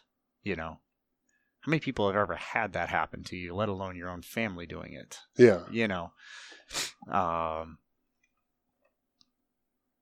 it's not something that just anybody can most people say like you just said that's really rude and that's about it Yeah. that's about all you can do and then it's oh well the normal path is go talk to them tell them you that it hurt your feelings and they won't do it again It's unlikely because they probably don't give a shit. they don't care That's the problem, right? 'Cause again, but you also can't control their actions No, either. you can't You know, but I think your your best course of action is to, to at least speak your mind and be like, "Hey, shithead, like, uh, is it my was I was saying something boring? Is there something going on? Is like you gotta go take a piss? Like, what's up? Like, what's going on here? Like, why why are you just walking away? You know? So it takes someone very special to actually understand how to deal with with that kind of thing because that's not a Yeah. usual, a typical thing. no, it's it's a very It's- uncommon thing. It's a very mean, it might have happened to a couple people from time to time. Yeah. But it can't be a normal thing like you've had to deal with most of your life. I guarantee somebody, you know, you've been in a part. Everybody's been in a party or some something like that has happened to someone Yeah. or everybody. You say something stupid or awkward, and somebody goes, "Okay," and they just kind of walk away. But that that that itself is even different because you're like, "Oh shit, I did something stupid." It wasn't like I was just talking to them. I was telling them about something. I was excited or whatever. And this is what's going on, and they just up and leave. Like, yes. hold on a second. Like, the fuck is going on here? Now, un- and processing the the mental damage that that causes when it not only happens once but it happens multiple times or something like that. Yeah. you know it and that's not to mention just all the other garbage that's gone on um this is this is one of those things um one of the things that my therapist has talked to me about is there's there's two types of trauma there's big t trauma and small t trauma Okay. i experienced small t trauma Okay. big t trauma is if i were to take a baseball bat and hit you over the head Like physical trauma. Well, yes and no. But the reaction you get, say, the next day if I bring a baseball bat in, what is the reaction you're going to give me? Of fear, Fear. right? Because you're like, oh, you hit me over the head with this. And Yeah. Obviously, know. you are going to do it again. normally you would probably be take one of the guns out of your safe and say, you know, back off, you know. That's like I always say, it's like if you see that thing, there's there's rounds coming out of it at that Yeah, point. So exactly. like, I'll try to de-escalate it first, but if we got to go there, something's going to more. but the reaction you would be is okay. I'm going to be Yeah. defensive because I, I see you Yeah, have a stay the baseball fuck bat. away from me. Stay over there, whatever. Yeah, Physical trauma is a. It's not the exact definition, but that is a big T trauma. okay, uh, something dramatic, uh, you know, a major event. If you witness a catastrophic event or a part of a catastrophic event, maybe you weren't hurt in it, but you witnessed, you know, some catastrophic event. That's a big T trauma. okay, Um, that's stuff that it scarred you. It's not going to yeah. Those are major things to work major things to work through. My stuff is categorized more as a small T trauma. Uh, think of it more like uh, the joke about Chinese water torture. You know, the dripping, one drop, it's not going to do anything. You hit a hundred thousand, it's going to bore a hole through your head. Um, it's subtle. It's you don't see it. It's um, uh, mine manifested in emotional neglect. You know, it was it's it's a there's no emotional support, and so it was emotional neglect, and so that never developed. You know, it was like things we talked about. You know, I don't even realize I am doing some of the things that I'm doing to neglect you emotionally. Yeah, And so, with the emotional neglect that's there, you, as a child, you don't develop emotionally correctly, and you know, along with the other 500 things that the stars had to align to get it right. Here I am, you know, that sort of thing. Um, but the the small T trauma is not a physical, it's not a dramatic event. It's more of a gradual thing. Stuff I grew up with this stuff since the first thing I can remember. yeah, Um, this has been my entire life that this has acted this way. Still to this day. yeah. And again, because you didn't know that it was wrong at the No. time, it was just the way things were, Were. and it's just kind of been building and building and Yeah. building and building until it got to the point where you were so depressed that you were like, I should just kill myself and Yes. stop all the trauma that I'm causing all the people around me that I love. Yes. And that was not the right solution. I don't think it ever really is. I mean, granted, I'm all about like self suicide, like for like cancer patients, people who are terminal. You know, if they don't want to go through the chemo and they want to go out, you know, like on their shield and go out peacefully, I'm all about Yeah. that. But for someone who's just going through some struggles, it's like, you know what? Like, we can get through this and there can be good, there can and will be good days ahead. But I will say this the pain that you're looking at with, say, that terminal cancer patient, they don't want to go through the pain that, that that's involved. The pain is not worth it to go on. The you know, you have six months to live. Okay, I don't want to get worse. So I'd rather just say I'm on good terms now. Say goodbye to everybody. Yeah. get my get, affairs get your in affairs order in order. done. No pain, nothing. When you're living with that, just because it's mental and internal, doesn't mean it doesn't hurt Yeah. just as bad. Um, you know, everybody. Uh, I I've said. It, how do I describe this? Hell on earth. Oh, I you can create your own hell in your own head. Believe me, I lived in hell for many years. You know, heaven and hell. That pff, I was there. I was I was stuck in that place. No problem. You know, um, torturing yourself every day, mentally. You know, um, you know, like you said, our industry is not overly friendly. so they don't really care about your feelings. no, They just want you to do, you know, The- 60 hours worth of work in 30 hours. The, So let's go. The the you know the the new trends of oh we need a mental health day. Yeah, our industry doesn't really have that, but it's one of those things that when you don't know any different, you just kill yourself over that kind of stuff. Yeah. Um, I don't do that anymore. Believe me. Uh, I don't work overtime. I don't do anything. I recently got a job that's much easier in that regard. You know, uh, I don't have the stresses. I, I've specifically gotten rid of a lot of those stresses. Um, but that's also knowing I've escaped my own little prison. I knew I found that there was an I think that's also in some of the work that you've done in the last six years with your therapist of understanding some of what's causing some of these Mm-hmm. problems. How do we eliminate them? How do we get them out of our lives? Like I've never had trouble leaving work at work. Yep. I've never had a problem with that. And what started it for me was my first boss out of college. Yep. You know, watching you know, watching Lewis like come into the office coughing and hacking Yep. and just literally making himself sick Mhm. because of all the stress that Yep. he was under. And granted, he he was a great engineer and he loved what he did, but he wasn't even getting to do the things that he loved Yeah. anymore because now he's running his own business and his company, so he's talking to clients and dealing with problems and drumming up work and fixing relationships with old clients to drum up more work and Yeah. to try to keep everybody else busy and get them to be doing the things that he wants to be doing. you know, but I can literally remember watching him like just in the office when he was so stressed, he would cough and he wouldn't realize it was a nervous tic. But we all knew when he was stressed because he would be coughing. Yeah. And it's like he would come into work, you know, first thing in the morning and work all day and go to meetings and Yeah. go this and that. And then, then he would go home because he worked, you know, five minutes from his house, which is convenient and that's nice. Mhm. And then he would have dinner with his family. And then he would come back and work until Yeah. 10, 11, 12 o'clock at night, go home, get four or five hours of sleep, and then come back and do it all over again the next day. Like, this was his life. And it's yeah. like, fuck, I don't ever want to do that. Like, I understand we all need to work to live. Like, Yeah. I, I like living indoors. I like paying my mortgage. I like eating food. I like going out and doing things with friends. You know, Yeah.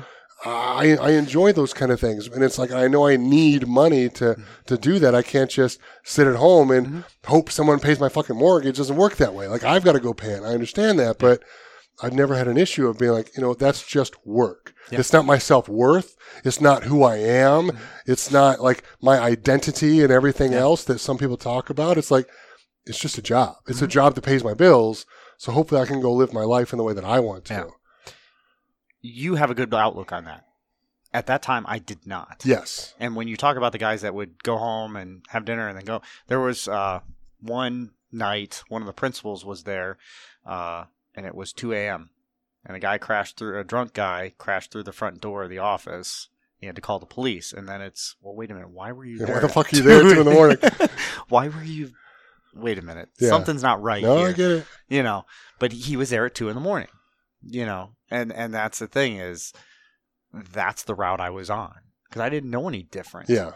and the same thing when you isolate yourself you don't have other people to tell you hey wait a minute something's not good Yeah. i had Like I know this seems normal in your brain, but it's not normal, and here's why. Yes. Have you ever thought about it this way? exactly i was not exactly open to those ideas Okay. my wife was there telling me those kind of things You weren't ready to hear it yet. i was not ready Okay. I worked my first job out of college for seven years.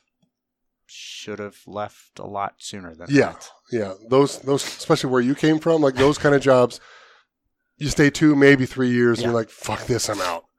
It was, well, it didn't, didn't help. So I graduated in 2008. And when I graduated, the market's dried up. Yes. When I graduated, the only people that were hiring was engineering and IT. Yeah, that was about it. Literally no one else was hiring. Yeah, it was a rough time. I got hired before I got hired before I graduated. So they came or they you know, they interviewed me and everything and they gave me an offer and said, "Hey, when you graduate, come work for us." Okay. So I started or I graduated my last test was on a Friday. I graduated Saturday and I started work Monday. Monday, yeah. And so I I- think it's part of that desperation where no one was hiring. But you know? hear all the horror stories too, because you got all these other kids who are now trying to leave and go into the marketplace, and no one's hiring. Yeah. You're like, these people offer me a job, I'm going to take it. That's where I was. I, I- it was a good job. I got a signing bonus. You know, it was it was a good offer. Yeah, it's like what you call like a big boy job, like out of school. was. Like that's what you went to school for. Yes. So let's let's let's do it. Let's go. Should not have stayed there seven years. And that's understandable, but you didn't know what you didn't know then. I didn't know. Um, And also, it was a bad time. You didn't really want to be leaving too No, because it- the market was so shitty. that was like that's when I lost my first job out of college because we we had dried up work Yeah. because nothing was nobody was doing anything. So like I got hired into another places because a bunch of other people left. Yeah. and they, they still had work because they were working for hospitals mostly, and hospitals always fucking had money. So it's like, well, they need people, so you should go. I'm like, okay. well. That's every year they would take away more benefits. That's how they they Justified, yeah. That's that's what they said. Oh, we're going to take away this benefit this year. Yeah. Next year, oh, we're going to take this benefit. Yeah, ours was like yeah, we weren't getting raises and stuff because Yeah. we didn't have money coming in. Like, okay, well, it's Yeah. tough times. I get it. Okay. and that was the first four years. So Yeah. on top of the internalization, the mental Yeah, stuff, you're literally got- getting paid less and less and less to I'm have a job, I- and you're supposed to be grateful Yes. just because they're giving you a job. And it's Yeah. like, hey, fuck face, you're supposed to be taking care of me Yeah, because I'm what's building this company. yeah, and, and in those firms, employees are the most expensive thing they've got.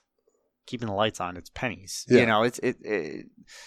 So that did that was not a good.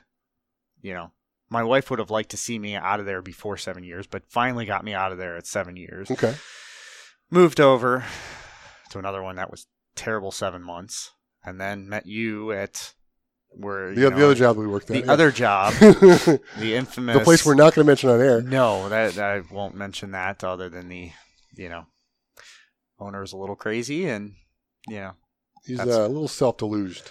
yes Deluge is that, is that the right word? He I- believes his own bullshit. Let's put it that way. yes i think you're making that word up but yes it's it's appropriate um but yes that that was that was a good time that was a time that i could that i was breaking out of my own prison and thankfully i had you and our boss who It was great. I fucking love him. I miss him. God, I wish I could fucking talk to him again. that was great times with the three of us Yeah. there, you know, and that was a supporting time where I could, you know, rebound and try to find a better balance of work life balance and Yes. everything and all the other things you were going through and starting your medication and therapy and those kind of things and Um, so that's great yeah, it was. Uh, you wouldn't have known it, but yeah, I was driving driving to therapy right after work, and good you know, that sort of thing. And, good uh yeah it, it's uh it's been a it's been a crazy thing uh recently we talked about uh rem sleep. I'm going to be starting emdr therapy. Now what's that? I have to actually look up what it's called but basically know you let's, let's ask the googles. Ask the googles. I don't know. Emdr emdr emdr So- therapy? Yep. pops right up. It is. Do do do do do. All I- these sponsored so i don't care about sponsored. I know what it i know all the, the pieces and parts to it but i don't know the actual name of it Well, let's see what it says here. Eye movement desensitization, desensitization, yeah desensitization, and reprocessing therapy. Yeah. Okay, so eye movement desensitizing and re- so reprocessing. even though I don't know the name, I know how it works because we've Yes. been over this. So this works along the same lines of REM sleep, rapid eye movement sleep, where your your eyes move back and forth and back and forth and reprocess what's going on in your day. They create, you know, instead of seeing stuff and having your eyes move through the day, it recreates it in your mind, and your mind moves your eyes to recreate the scene that you're doing and reprocess what you're doing. EMDR is the same type of process that helps you look back at what you've got or what you- what happened and through slightly emotionally disconnected way reprocess whatever you've got. Now in the big T trauma, you can reprocess that event. In my case, it was things like um, being in a group of people. I clam up in a group of people. One on one like this, I can talk all day. get another person in here, I'll probably clam up.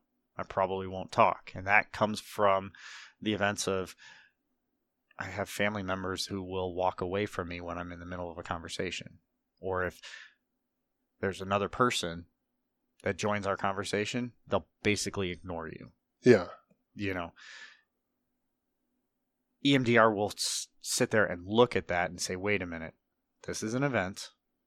This is how you're programmed. This is the, over my, in my experience, it's been my entire life. So you've got years and years and years of this programming, I should say, mental programming that you've got. And it's trying to correct that so that I could sit in a group of people and not feel like I am, or my thoughts, ideas, words, conversation, whatever is not valued by the group of people because it's just it's it's bad programming. It's Yeah. it's a it's a sensita- sensitization that I built up over years and years and years of something happening like that. So I'm gonna be starting that here shortly, but that's after getting rid of all the garbage that's been piled on and you know getting Well, to a hopefully, point hopefully where that helps. You can start to again like reprogram that's what I'm like trying to do. how you see the world and starting to realize that oh those things were hurtful and this is why it Yeah. was hurtful and this is why it's not okay for me to bottle those things up and just let them happen. When when assholes do that to me my family i need to call them out on it. Yes. and they're like hey shithead like i'm still talking. Am i boring? Like what's going on? You, got you got to pee? Like uh, what's up? And see, this is like, where I need, it- need more yeah. cheesecake. Need more cheesecake. Th- this is where this this is where I get an odd thing because I can't call them out on that. I will get a blank face. that's okay And because you calling them out on their bullshit will hopefully lead them to realize what they're doing is is wrong and hurtful. But again, you can't change them. no, I can't. But even But but you don't have to accept it either. That's why that's like that's why I mean in my mind, like you calling them out is like you not accepting their shit. Like, hey, you're not gonna treat me like this. Yeah. Don't just like walk away from me. Like there's something else you gotta do. Like, hey, pardon me, excuse me, I'm sorry. I've got to use the restroom. Or Yeah. hey, uh, Jilly, J- Jim, Jack over there, whoever is talking, and I want to go see what they're saying. Like, I'm sorry, I'll, I'll talk to you later. Like, okay, well, obviously they don't care about me, so Yeah. why would I bother talking to them? it's one of those things in a normal way. You you can see right here the difference. You have the proper mental programming Yes. To say, wait a But minute. again, I've I'm- also worked very hard on that over. I mean, like from my from my early twenties, I've, I've been really working on those kind of things. So it's like I feel like I'm, I'm very far behind, but I'm trying to get there. You've got the mental programming. My wife has the mental programming because she gets very upset about those things.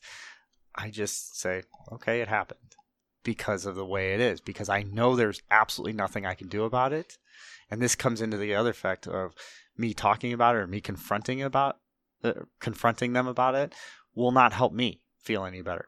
Well, it's, it's not again. It's not about you feeling better. It's just you not standing for it. If that makes sense, right? Well, not standing for it, but okay, if you tell a brick wall, don't let me run into you, what is it going to do?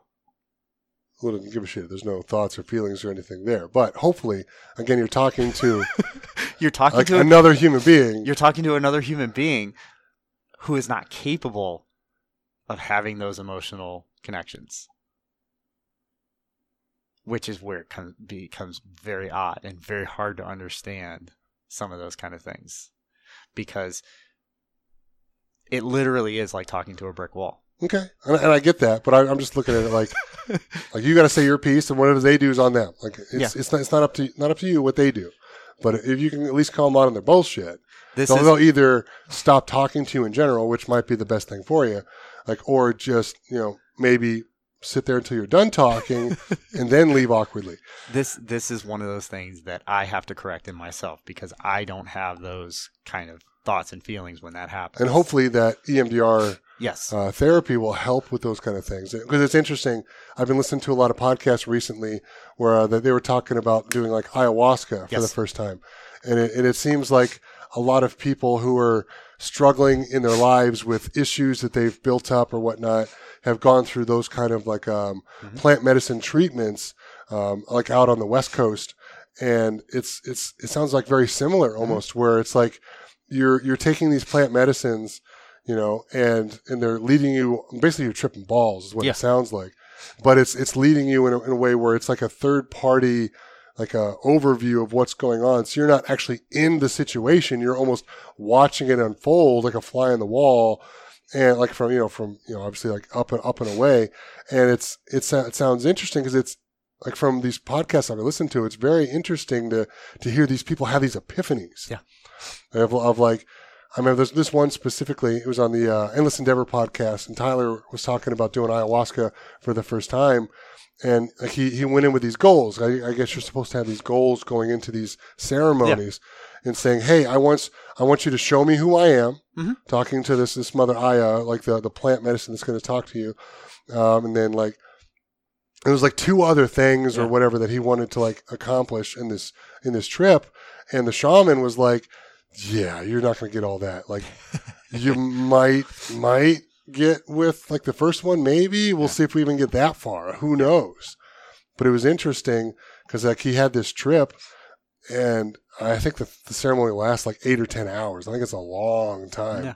and and he was like again tripping balls this whole time and he was explaining how he didn't think it was working at first and this and that and then afterwards like he was like recapping the next day with all the people that he took the trip with there's like Yeah. a bunch of people there and they were like you don't remember getting up and going dancing and stuff like you were laying there the whole time like you didn't move Yeah. and he's like, he's like, what? He's like, I thought I was awake the whole time. He's like, oh no, no, you were, like, you were way off in the world. Yeah. But it was funny because his mind wouldn't let him go past the like, Mhm. show me who I've become. Yeah. Like, show me who I am. And basically, what had happened is that he had become so cold and calloused Yep. in his life that he wouldn't show emotion to anyone. Mhm. That, like, that the the ceremony essentially told him that it's like you've become an impenetrable, you know, prick. Yeah. Like you need to learn how to be loving and open to others, you know, and it's like, oh shit. Yeah. But it was funny because again, he's like, oh, I want to do this and this and this. And the shaman's like, nope, that's not going to happen. Yeah. Nope, you're going to get stuck in that first one. This is a little different in that you can accomplish all those things, but it's going to take six months. Yes. A year. that, that's, that's the great thing again, like Yeah. of that kind of therapy is it's, it's not going to be this one huge epiphany No, that you're going to have.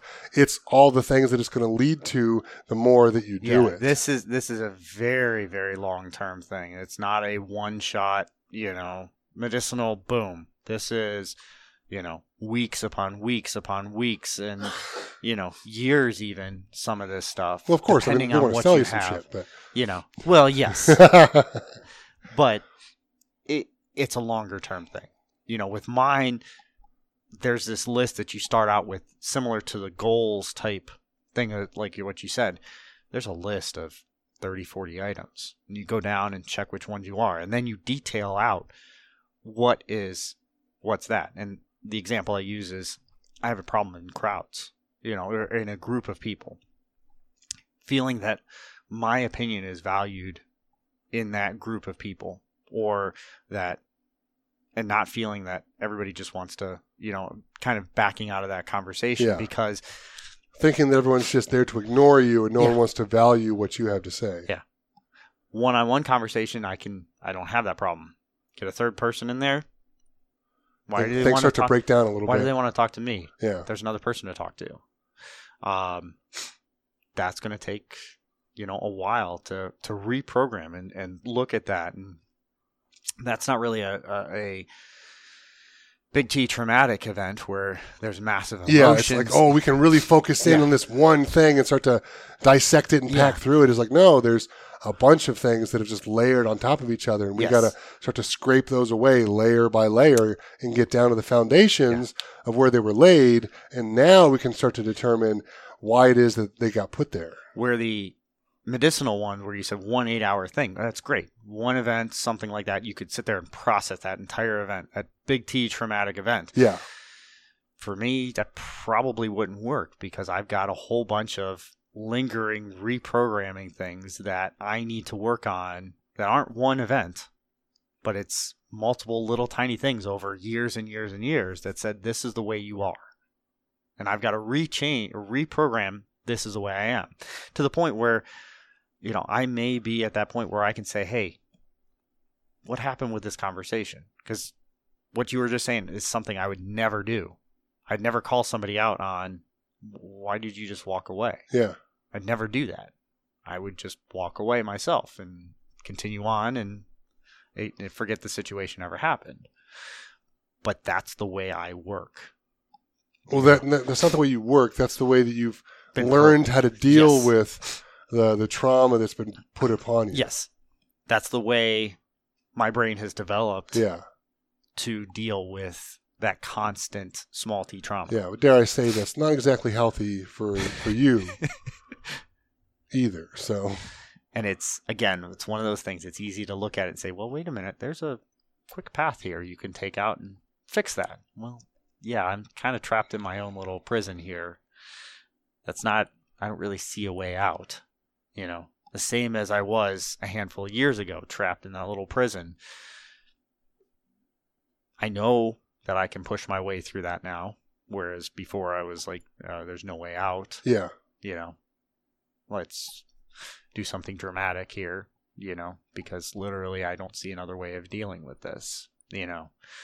Um, now I know, hey, there's EMDR. We can reprogram this over time, and I'm in a better spot, anyways. Yes, So and that's that's the important thing because if you weren't in a better spot, I don't think therapy like that would be actually beneficial at that No. point. I think you'd have to get like to a healthier spot Yes. like you are now, where you can at least start to admit these things to yourself. yes, you you need to be able to control yourself too. Yes. you know with with these kind of situations if something happens you have to self-regulate down whereas like the medicinal stuff that you're talking about there's people who guide and that medicine fi- will eventually leave you And not to mention, like it can be overwhelming for a lot of people. Some people cannot be ready for the No. things that you know Mother Aya is going to show them. yes you know but some of that might be well maybe they just don't see it Yes. this trip maybe they don't have a trip and Mhm. well why didn't i why didn't i get to do this what's going on the shaman might be able to break it down later like well you weren't quite ready for that Exactly. let's start here this is slightly different because you have to self-regulate that Yeah. versus the medicine leaves you. You have to if you hit something that's very traumatic or something like that or you know i've talked to my therapist about it and it's like this could change me pretty radically if i start opening these kind of things up. Which is a good thing. Yes and no. You know it's a good thing. Well, it, it's it's a good thing, but what happens to everyone around me who has been used to the way I am? You know, how many am I going to destroy the relationship with my parents so that my kids don't have a relationship with my parents anymore? but i don't think it's about destroying the relationship it's about making it healthier and putting better boundaries on it the Mhm. same way that you've already done yeah, limiting the time that they have to fuck your kids up. I'm sorry to say it that way, but that, I really That do is- mean that. But that is completely but, true. But, but there's a good balance to where it's mm-hmm. like you get to go see grandma and grandpa, Yeah. and this is great. And you're going to spend some time with them. This is awesome, even though they don't really talk to you too much. Yeah. They don't really have to for that. That that's fine. Yeah. Little pleasantries and get there. Hi, how are you? What's going on? Now we're going to go on a date night. We'll see you guys in a couple of hours That's what we use it you know, for. which is perfect. But it's like, but I think that those are the healthy boundaries of that someone who's doing what you're doing. When you're changing, you're realizing, okay, what's best for me, what's best for my family, because that's what's most important. Yeah. You know, and ma- maybe it is limiting time with your parents. There's nothing wrong with that, but I think you're already kind of doing that stuff anyway. I'm doing that It's, stuff. it's not like you're gonna have to go sit down with your dad and be like, "Hey, we're gonna sit down and talk about this. Or I'm never talking to you again." it doesn't need to be that No. way.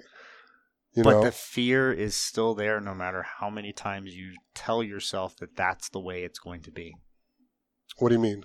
The fear is there that this is something I have dealt with my entire life. This is something that's been my way of life. And to change that, to change that to something that's different, it's unknown Yeah, but to me. but the way that you were living your life led you into a deep depression. Led you into a place where you thought Oh, the only way out was suicide, like a horrible marriage with your wife, fighting all the time, Yeah. drinking like crazy, you know, stuck into work, couldn't get out of it, no health, no healthy balance with your work and, and home life and those kind of things. Like, like those, th- that was your life. So it's like changing some things can only mean better things, can it not? It's I mean, it might it might lead to some darker times Oh, yeah. as you're having to unpack all those small T trauma moments. But I think that with perspective, and not to mention the support from your wife, which Yeah. sounds like you have in abundance, which is amazing. Yep. Is like I think that it's going to lead you into a better area in your life where you can be a better person. But that's rational thinking. Now take the rationality away and have irrational thoughts about this stuff because I don't know. Eh, Through this entire process, uh, you know, I said I was kind of emotionally, you know, still Stunted. stunted. Yeah. When you don't have that, it, you do have irrational emotional thoughts or you know irrational thoughts, and and I, I've dealt with this a lot where I will tell my wife something like that. She's like, "That makes no sense whatsoever. What you're trying to do. This is a rational thought. You you're going to get better. Well, yeah, I'm scared to get better." Because it's the way I've always been. This Yeah. is how it functions, you know. Now, is it a true thought or a, a true rational thought or something even remotely healthy? No. But that doesn't mean you can't have it. You know, um,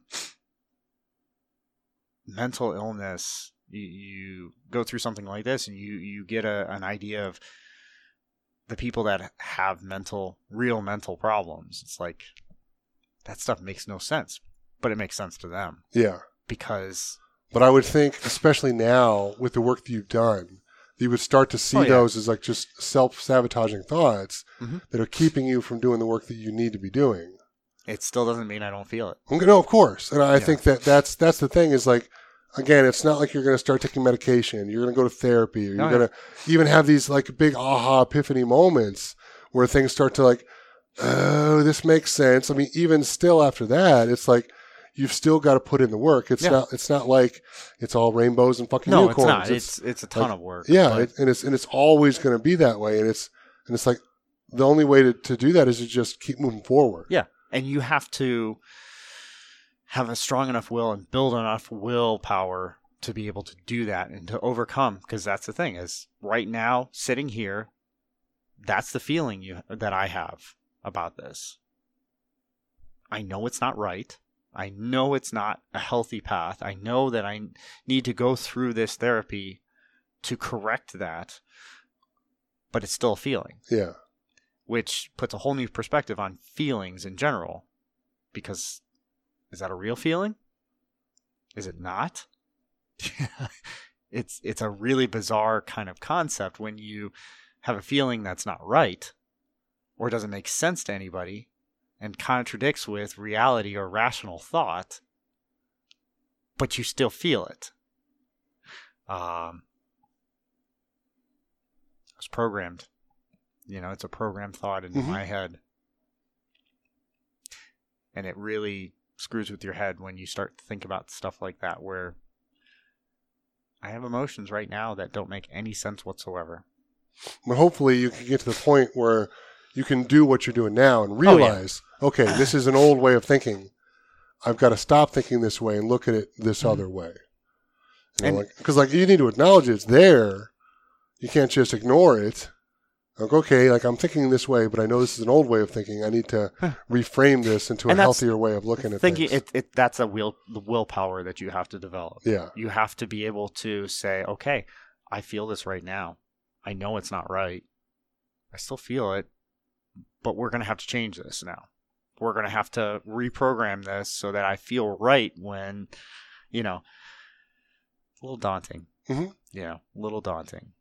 I can see why people do the med- the ayahuasca or whatever, you know, that kind of stuff because yeah, it's a it'll something like that can really, you know, big event like that can can be that turning point. yes. You know, Instead of a bunch of little ones, they're going to have one massive one. they're going to have one massive Yeah. one. I'm going to have a whole bunch of little ones. You know, every week. Do the therapy, do a calm down. You know, bring myself down from whatever's there, and then work on it again and try to reprogram that feeling, which is kind of scary to say because your feelings are supposed to be yours, but I'm trying to reprogram a feeling so that I am healthier. You know, um, which just doesn't sound right when you say it Yeah. because feelings are supposed to be. It, this gets hard to understand. You know, when you think about something that nobody else is, you know, or no one else feels that way, or it's definitely not the right way to feel, but you feel it anyways. You know, is it real? Is it a feeling that's real? Is it something that's accurate? It, you know, it really starts to screw with your head. And this is this is me going over therapy on this because we've gone over kind of this kind of stuff and said everybody can tell you your feeling is wrong. But on the same hand, everybody says your feelings are your feelings and you should acknowledge them and move on. So what do you do? Is it wrong? Or is it your feeling? You know, what is it? Hmm.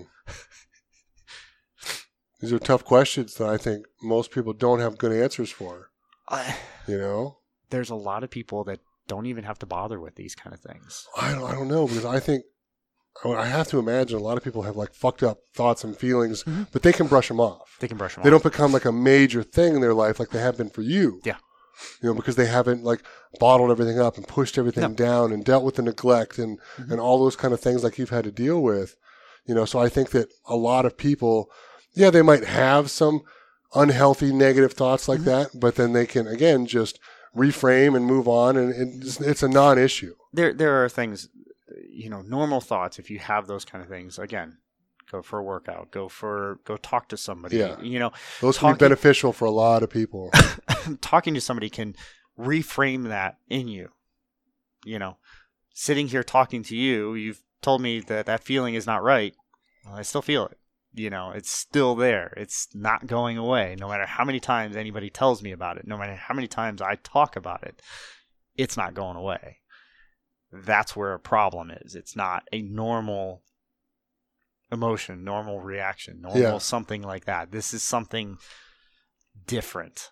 This is something that is i hate to use i, I use this all the time or i use it and it's not correct but broken in me. Something that's broken in me. Well it's not really broken and i've been told you're not broken. This is how you feel. This is how it's been programmed. This is fine but it is it's a broken a broken emotion Okay. basically you know so if your emotions aren't broken yeah you can reframe that have a conversation clear your head Yeah, I- think know, a lot of people will be able to again, like you said, reset and move on from that and not Yeah. dwell on it. Yeah. Whereas it's something obviously it keeps coming up for you, which is causing you to dwell on it. this is every day Yeah. this is every day. This is not this doesn't go to it doesn't go away. I can i've talked about this kind of subject hundreds of times in those six years. Hundreds of times. Doesn't change a thing. So when i say it's broken you can tell why i say it's broken because it's not working right.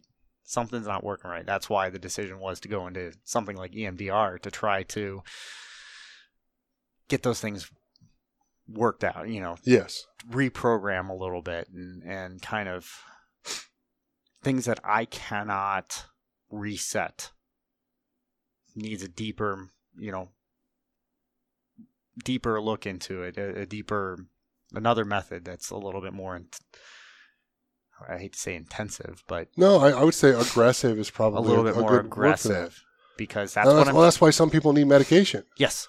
You know, because like it's it's not meant to be something like, oh, well, you're just on drugs now and you're going to be on these for the rest of your life. Like it's supposed to be like something that's going to help kind of mellow things out. Like you said, turn down the volume enough that now you can start to work on things. So hopefully, in the future, you'll be able to wean yourself off of it We're and then to be able to deal without it. we're trying to figure out if I need to be on it for the rest of my life or if and this is where you know where I come into play is cuz I've had so much time with this that has my chemistry been screwed up because of it. Hmm you know because it's so set and that's we don't we don't really know if I need to be on it for the rest of my life or if it's okay. Now that I've got things situated because most people are you get to that point wean off of it good to go Well, again, it's not like they're good to go and they're all like everything's but- fine, everything's fixed. It's like you still got to do all the other things. Yes, You're still going to be able to talk to things. You're going to reprogram your thoughts. Hopefully, you know, start working out, like eating better. Like Yes. you still got to do all the work that got you healthy Yeah. to keep you healthy. Because it's not like it's, it's just oh, just fixed. No, We're one and done. Here yeah. we go. I don't mean that it's just miracle cure, Yes. but yes, you get off that medication and you continue to improve and continue to do all the things you've learned and those kind of things. We don't know because so the medication I'm on, if I miss one dose, my wife can tell. And this is not this is a medication that took 4 weeks to take in effect Okay. took four weeks of taking it to to show to to basically get anywhere. Got to turn the volume down enough. Yeah. Well, it, just to to get in your system. Yeah. One pill. If I miss one day, my wife can notice it in me, in my attitude, in the way I function. Now she's very attuned to emotions and everything. She knows me, so she can see all those subtle signs. You wouldn't be able to tell, but she can tell when I miss one dose, and that's kind of crazy to think. So that leads me to believe that I will not be able to wean off of this stuff, or it's going to be a very long time before Well, I can. it might be a long time and that's fine but you might you might i think you might surprise yourself Yeah. with some of these th- these more aggressive therapies of like okay i can start to see these things for what they are i can i can reprocess these things i can reprogram myself Yeah. but that fucking takes time It's, like it's going to take a long. yeah it's going to take a long time. I was telling you earlier, it's i mean it's taking this six years. it's right taking you now. your whole life to get fucked up you're not Yeah. going to fix it in six weeks I, I mean, six six years so far, and I'm not looking at any stopping anytime soon. And that is therapy, self help, dude. You know, I mean, I've read countless books. I've been, we've done countless things on, you know, we did retreats. We've done it. You name it, we've done it. That's a lot of work in six years, and we're not even close. You know, to fixing a lot of the Yeah. the the, dam- the damage that's happened over what that was 20 30 years maybe something like that and again you, you've got the things of it's still still going on today you know people wouldn't believe me when i yeah, they, i have my wife now to just or to tell you these stories but if you went to one of my family events you wouldn't believe it you know? Most people would say that could not happen that way. My wife will tell you it happens every day every family event you know? So it still happens it's still an ongoing thing whereas you know a lot of uh, a lot of other people's stuff ends stops. Yeah. This is your one event. So that's where the small t trauma comes in because it's still going on to this day. I'm 38 or 37 yeah. I don't remember how old i am anymore. It's irrelevant at this point. We're old men.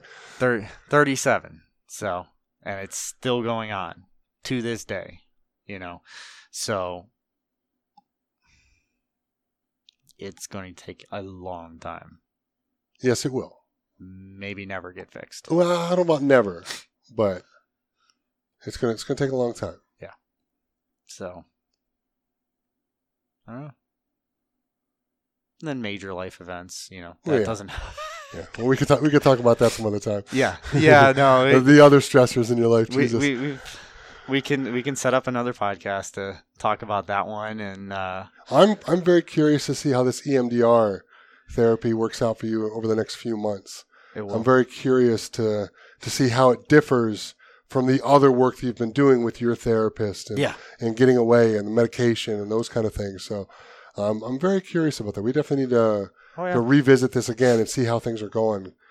You know, as I I, lo- I love the idea of people having these introspective like therapy ideas, whether it be with plant medicines, halluc- hallucinogens, or possibly this EMDR, if this is going to become like more of a standardized therapy, which I never heard of it before. yeah well but when you put it in the Googles, it pops right up. Cleveland Clinic, this and yada yada yada, and it's like holy shit! Like it is becoming this- a very it- so obviously they've been studying this. It's not like it's something that's fucking brand No, new. and- obviously, it's not been around for decades and decades. You know, but No. it's this is this is interesting stuff. So it's this is becoming especially with yeah. all of the the TBIs and the, all those kind of injuries that like our, our military members and stuff Yes. have come back from uh, from the war and whatnot. Like I guess there's some crazy studies going on right now with psilocybin. Yep. About treating and helping TBIs and that kind of stuff. Where most of the time they've just said, "Well, your brain's fucked up. Your brain's fucked up. There's nothing we can do about it." So now they're starting to experiment more with these kind of therapies to help fix these Mm-hmm. kind of things. And I, I'm really excited to see where things go over the next you know 10, 15 years. it's one of those things. This is a very science based method of, of approach. And again, it's based on the REM or the rapid eye movement sleep. It's based on that. It's very well sourced and it is it is going to be there for a long time. It's a very proven way of doing it. Well, I think some people would say the same thing about ayahuasca, Yeah. which has been around for generations and generations mm-hmm. and done, you know, with all these different civilizations over the years. Even though some people will poo-poo it, you know, because they don't like the idea of plant medicines and whatnot as they go home and, you know, have their freaking Valiums and, you know, have all their Yeah. booze and do all that kind of stuff. And it's like, okay, well, it's uh, probably a lot healthier for your body than all that kind of shit. But Again, that's I was trying to to do that. Like for me, it would not help. It would not be a good fit for me because it's not one event. Well, but you don't know that. That's that's, Yeah. that's the thing. Is like it it might unpack a lot of things for you and help you to, to reframe Yeah. things and allow you to almost have those kind of emotions and therapies like later on. Because Yeah. I know that that was something that Tyler had talked about on the uh, Endless Endeavor podcast, where he's like, I didn't have any big epiphanies during the moment. Yeah. Because I was too drugged out. I didn't Yeah. realize it. But the next morning, Yeah. when we started talking about things, that's when the first thing started to hit me. And he's like, and I've been having these Mhm. kind of thoughts and stuff about all these experience that I had Yeah. over these last, you know, few days or weeks or whatever it was since he had had that, since he recorded the Mm-hmm. podcast. So it's like, it's not, it wasn't just like a one and done, like, well, I guess I didn't get it. Like, no, Yeah. like it was still showing him things, you know, like days, hours, weeks after, whatever it was. I was like, that's interesting. So, I'm also too cheap to have to uh, that I understand, but but maybe it'll become Yes. more researched Yeah. and, and be more available. Yeah. Be more available where we could literally go to like a kind of a Cleveland Clinic kind of setting Oh yeah, and do it safely and healthy and know that you're absolutely. getting the, the right stuff. You're not poisoning yourself and whatnot. And, I don't think there's anything that's you know bad. I'm not going to say any of the the drugs or anything like that is bad or anything like that. I don't know. Meth seems pretty bad. Well, all- some of the some of the really bad stuff is you know what the carfentanil or whatever it is. Yeah.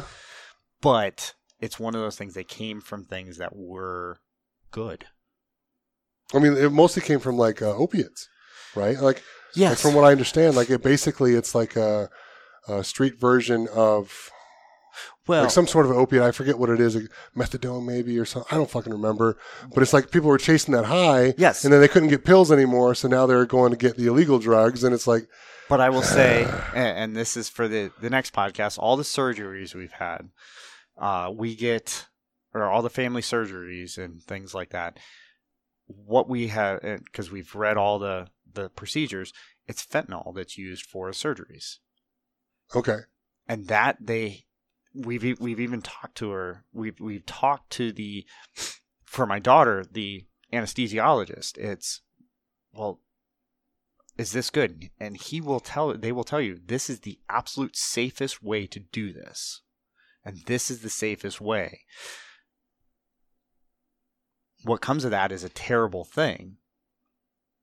But where it started was this is actually the safest thing you could do. well, I think that'd be most inventions that humans have ever had. Yes. you, you do it to better your life and make things, you know, you know, better for everyone, and people take it too far, and it becomes toxic. Yeah. It becomes a, a real issue. So, So, I understand that. it, it's Give and take, right? Like, like anything else. yes, it is. Nonetheless, all right. Well, let's let's wrap this bitch up. I think that's a good spot to wrap Yep. things up. Do you have any uh, closing thoughts you'd like to leave everybody with? Uh, I don't know at this point. I I would say work on yourself, but you know, it, it's What What are the words you would have for somebody who maybe is in that desperate moment where they don't see the light at the end of the tunnel, they don't see another way out, and they're they're contemplating ending their own lives? Like, was there kind of any kind of thoughts you would have for them to maybe help them reframe their their thinking at the moment? that's a hard one because I know when I was in that situation, there was very I was not listening to anyone else. And it's very simple to have a little nugget of hey, go do this and you know, go go get some help or go rely on somebody. But at that point, I was not relying on anybody. I was not getting any help. I was not listening to any of this stuff. If somebody would have said that to me, it would have kind of fell on deaf ears. I wouldn't have heard it. Yeah. Um, unfortunately, you need someone there to push you, push you over that edge, and get you, push you in the direction you need to go into. So I guess that would be the thing: is find somebody else. You know, uh, find somebody that'll help you.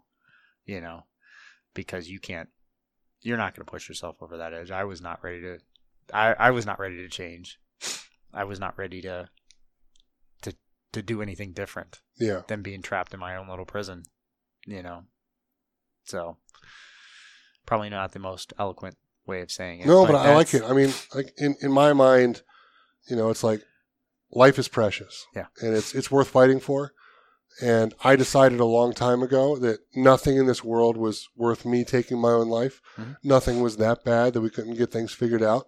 Again, I'm still a firm believer that if you've been diagnosed with terminal illness or Mhm. whatever, and if you want to decide to check out on your own terms instead of just waiting for the disease to take you, I think that should be totally fine. But I just don't believe that, you know, so especially all these like these kids you see like committing suicide. It's like they, they don't even know yet that life is going to be so much better for them later once they kind of sort through all these things. I mean, yeah, it seems like a horrible thing you're going through at the moment. And I understand that because they don't have enough perspective to see like the, the good times that are really ahead. But it's like there's there's always there's always good times ahead if you make them. You know, they're they're not just going to happen. You got to go out there and fucking fight for them and work for Yeah. it. But they're they're there if you want to work for it. And I, I just don't think there's anything in this world worth you know taking your own life for if you know somebody broke up with you or or you, you got your feelings hurt because of this or you were neglected as a child or you were beaten as a child or fuck if you even like you know raped or Yeah. um, abused or anything like that like like times can still be better and you can learn to love yourself and forgive other people which i think is an important step to get to of you know being uh, learning how to like accept not only yourself but the way others have kind of treated you in the past because you can't change it No, but you know that. of course I mean, that's what i mean though it's like but these young kids They don't Like, know that. yeah when when little little that. jimmy breaks up with you down the street you think this is the end of your world and all my friends are all making fun of me on social media and they're calling me all these names and this and that ah this is horrible and they choose to end their lives and it's like there's such better things out there Oh, yeah. you know, the- these things, these things will pass. Like it's going to suck for a while. I'm not going to say that it's not. Like it's going to hurt, and that's fine.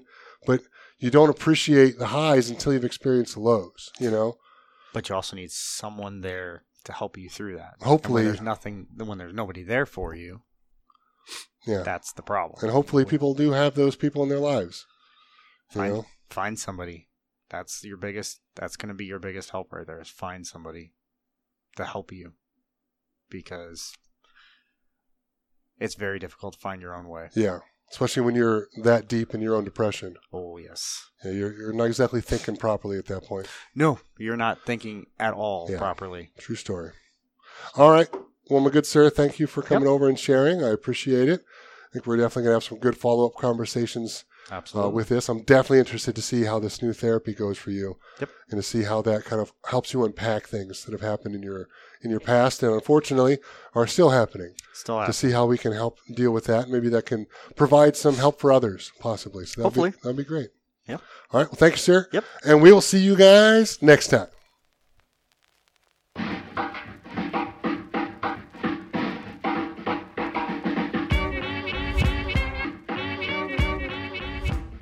All right, well, that wraps up another great episode. I really appreciate Ryan coming on the show and being so open and honest. And our true hope with talking about these tough topics is that it, it just helps one person. I mean, that, that's all we can ask for. It's, I know, like, I really struggled about sharing my thoughts about my depression that I've that I've had over the uh, last handful of years, and, and I know that Ryan uh, has been wanting to do this for a while, and just wanted to wait until more of uh, when he was ready, and it was more of a good time. And I think this was a, a great thing for him to come on and share this, and hopefully uh, his thoughts and feelings uh, will resonate with someone, and hopefully help them maybe reach out for help or just get a good close knit group of friends to help keep accountable and, and start working on themselves and making their lives a lot better. And also, I do apologize for the sultry sounds of my voice in this episode as I was under the weather when we recorded this and I was all kinds of stuffed up, so I apologize for that. But if you guys are still listening this late in the episode, thank you so much for all of your support.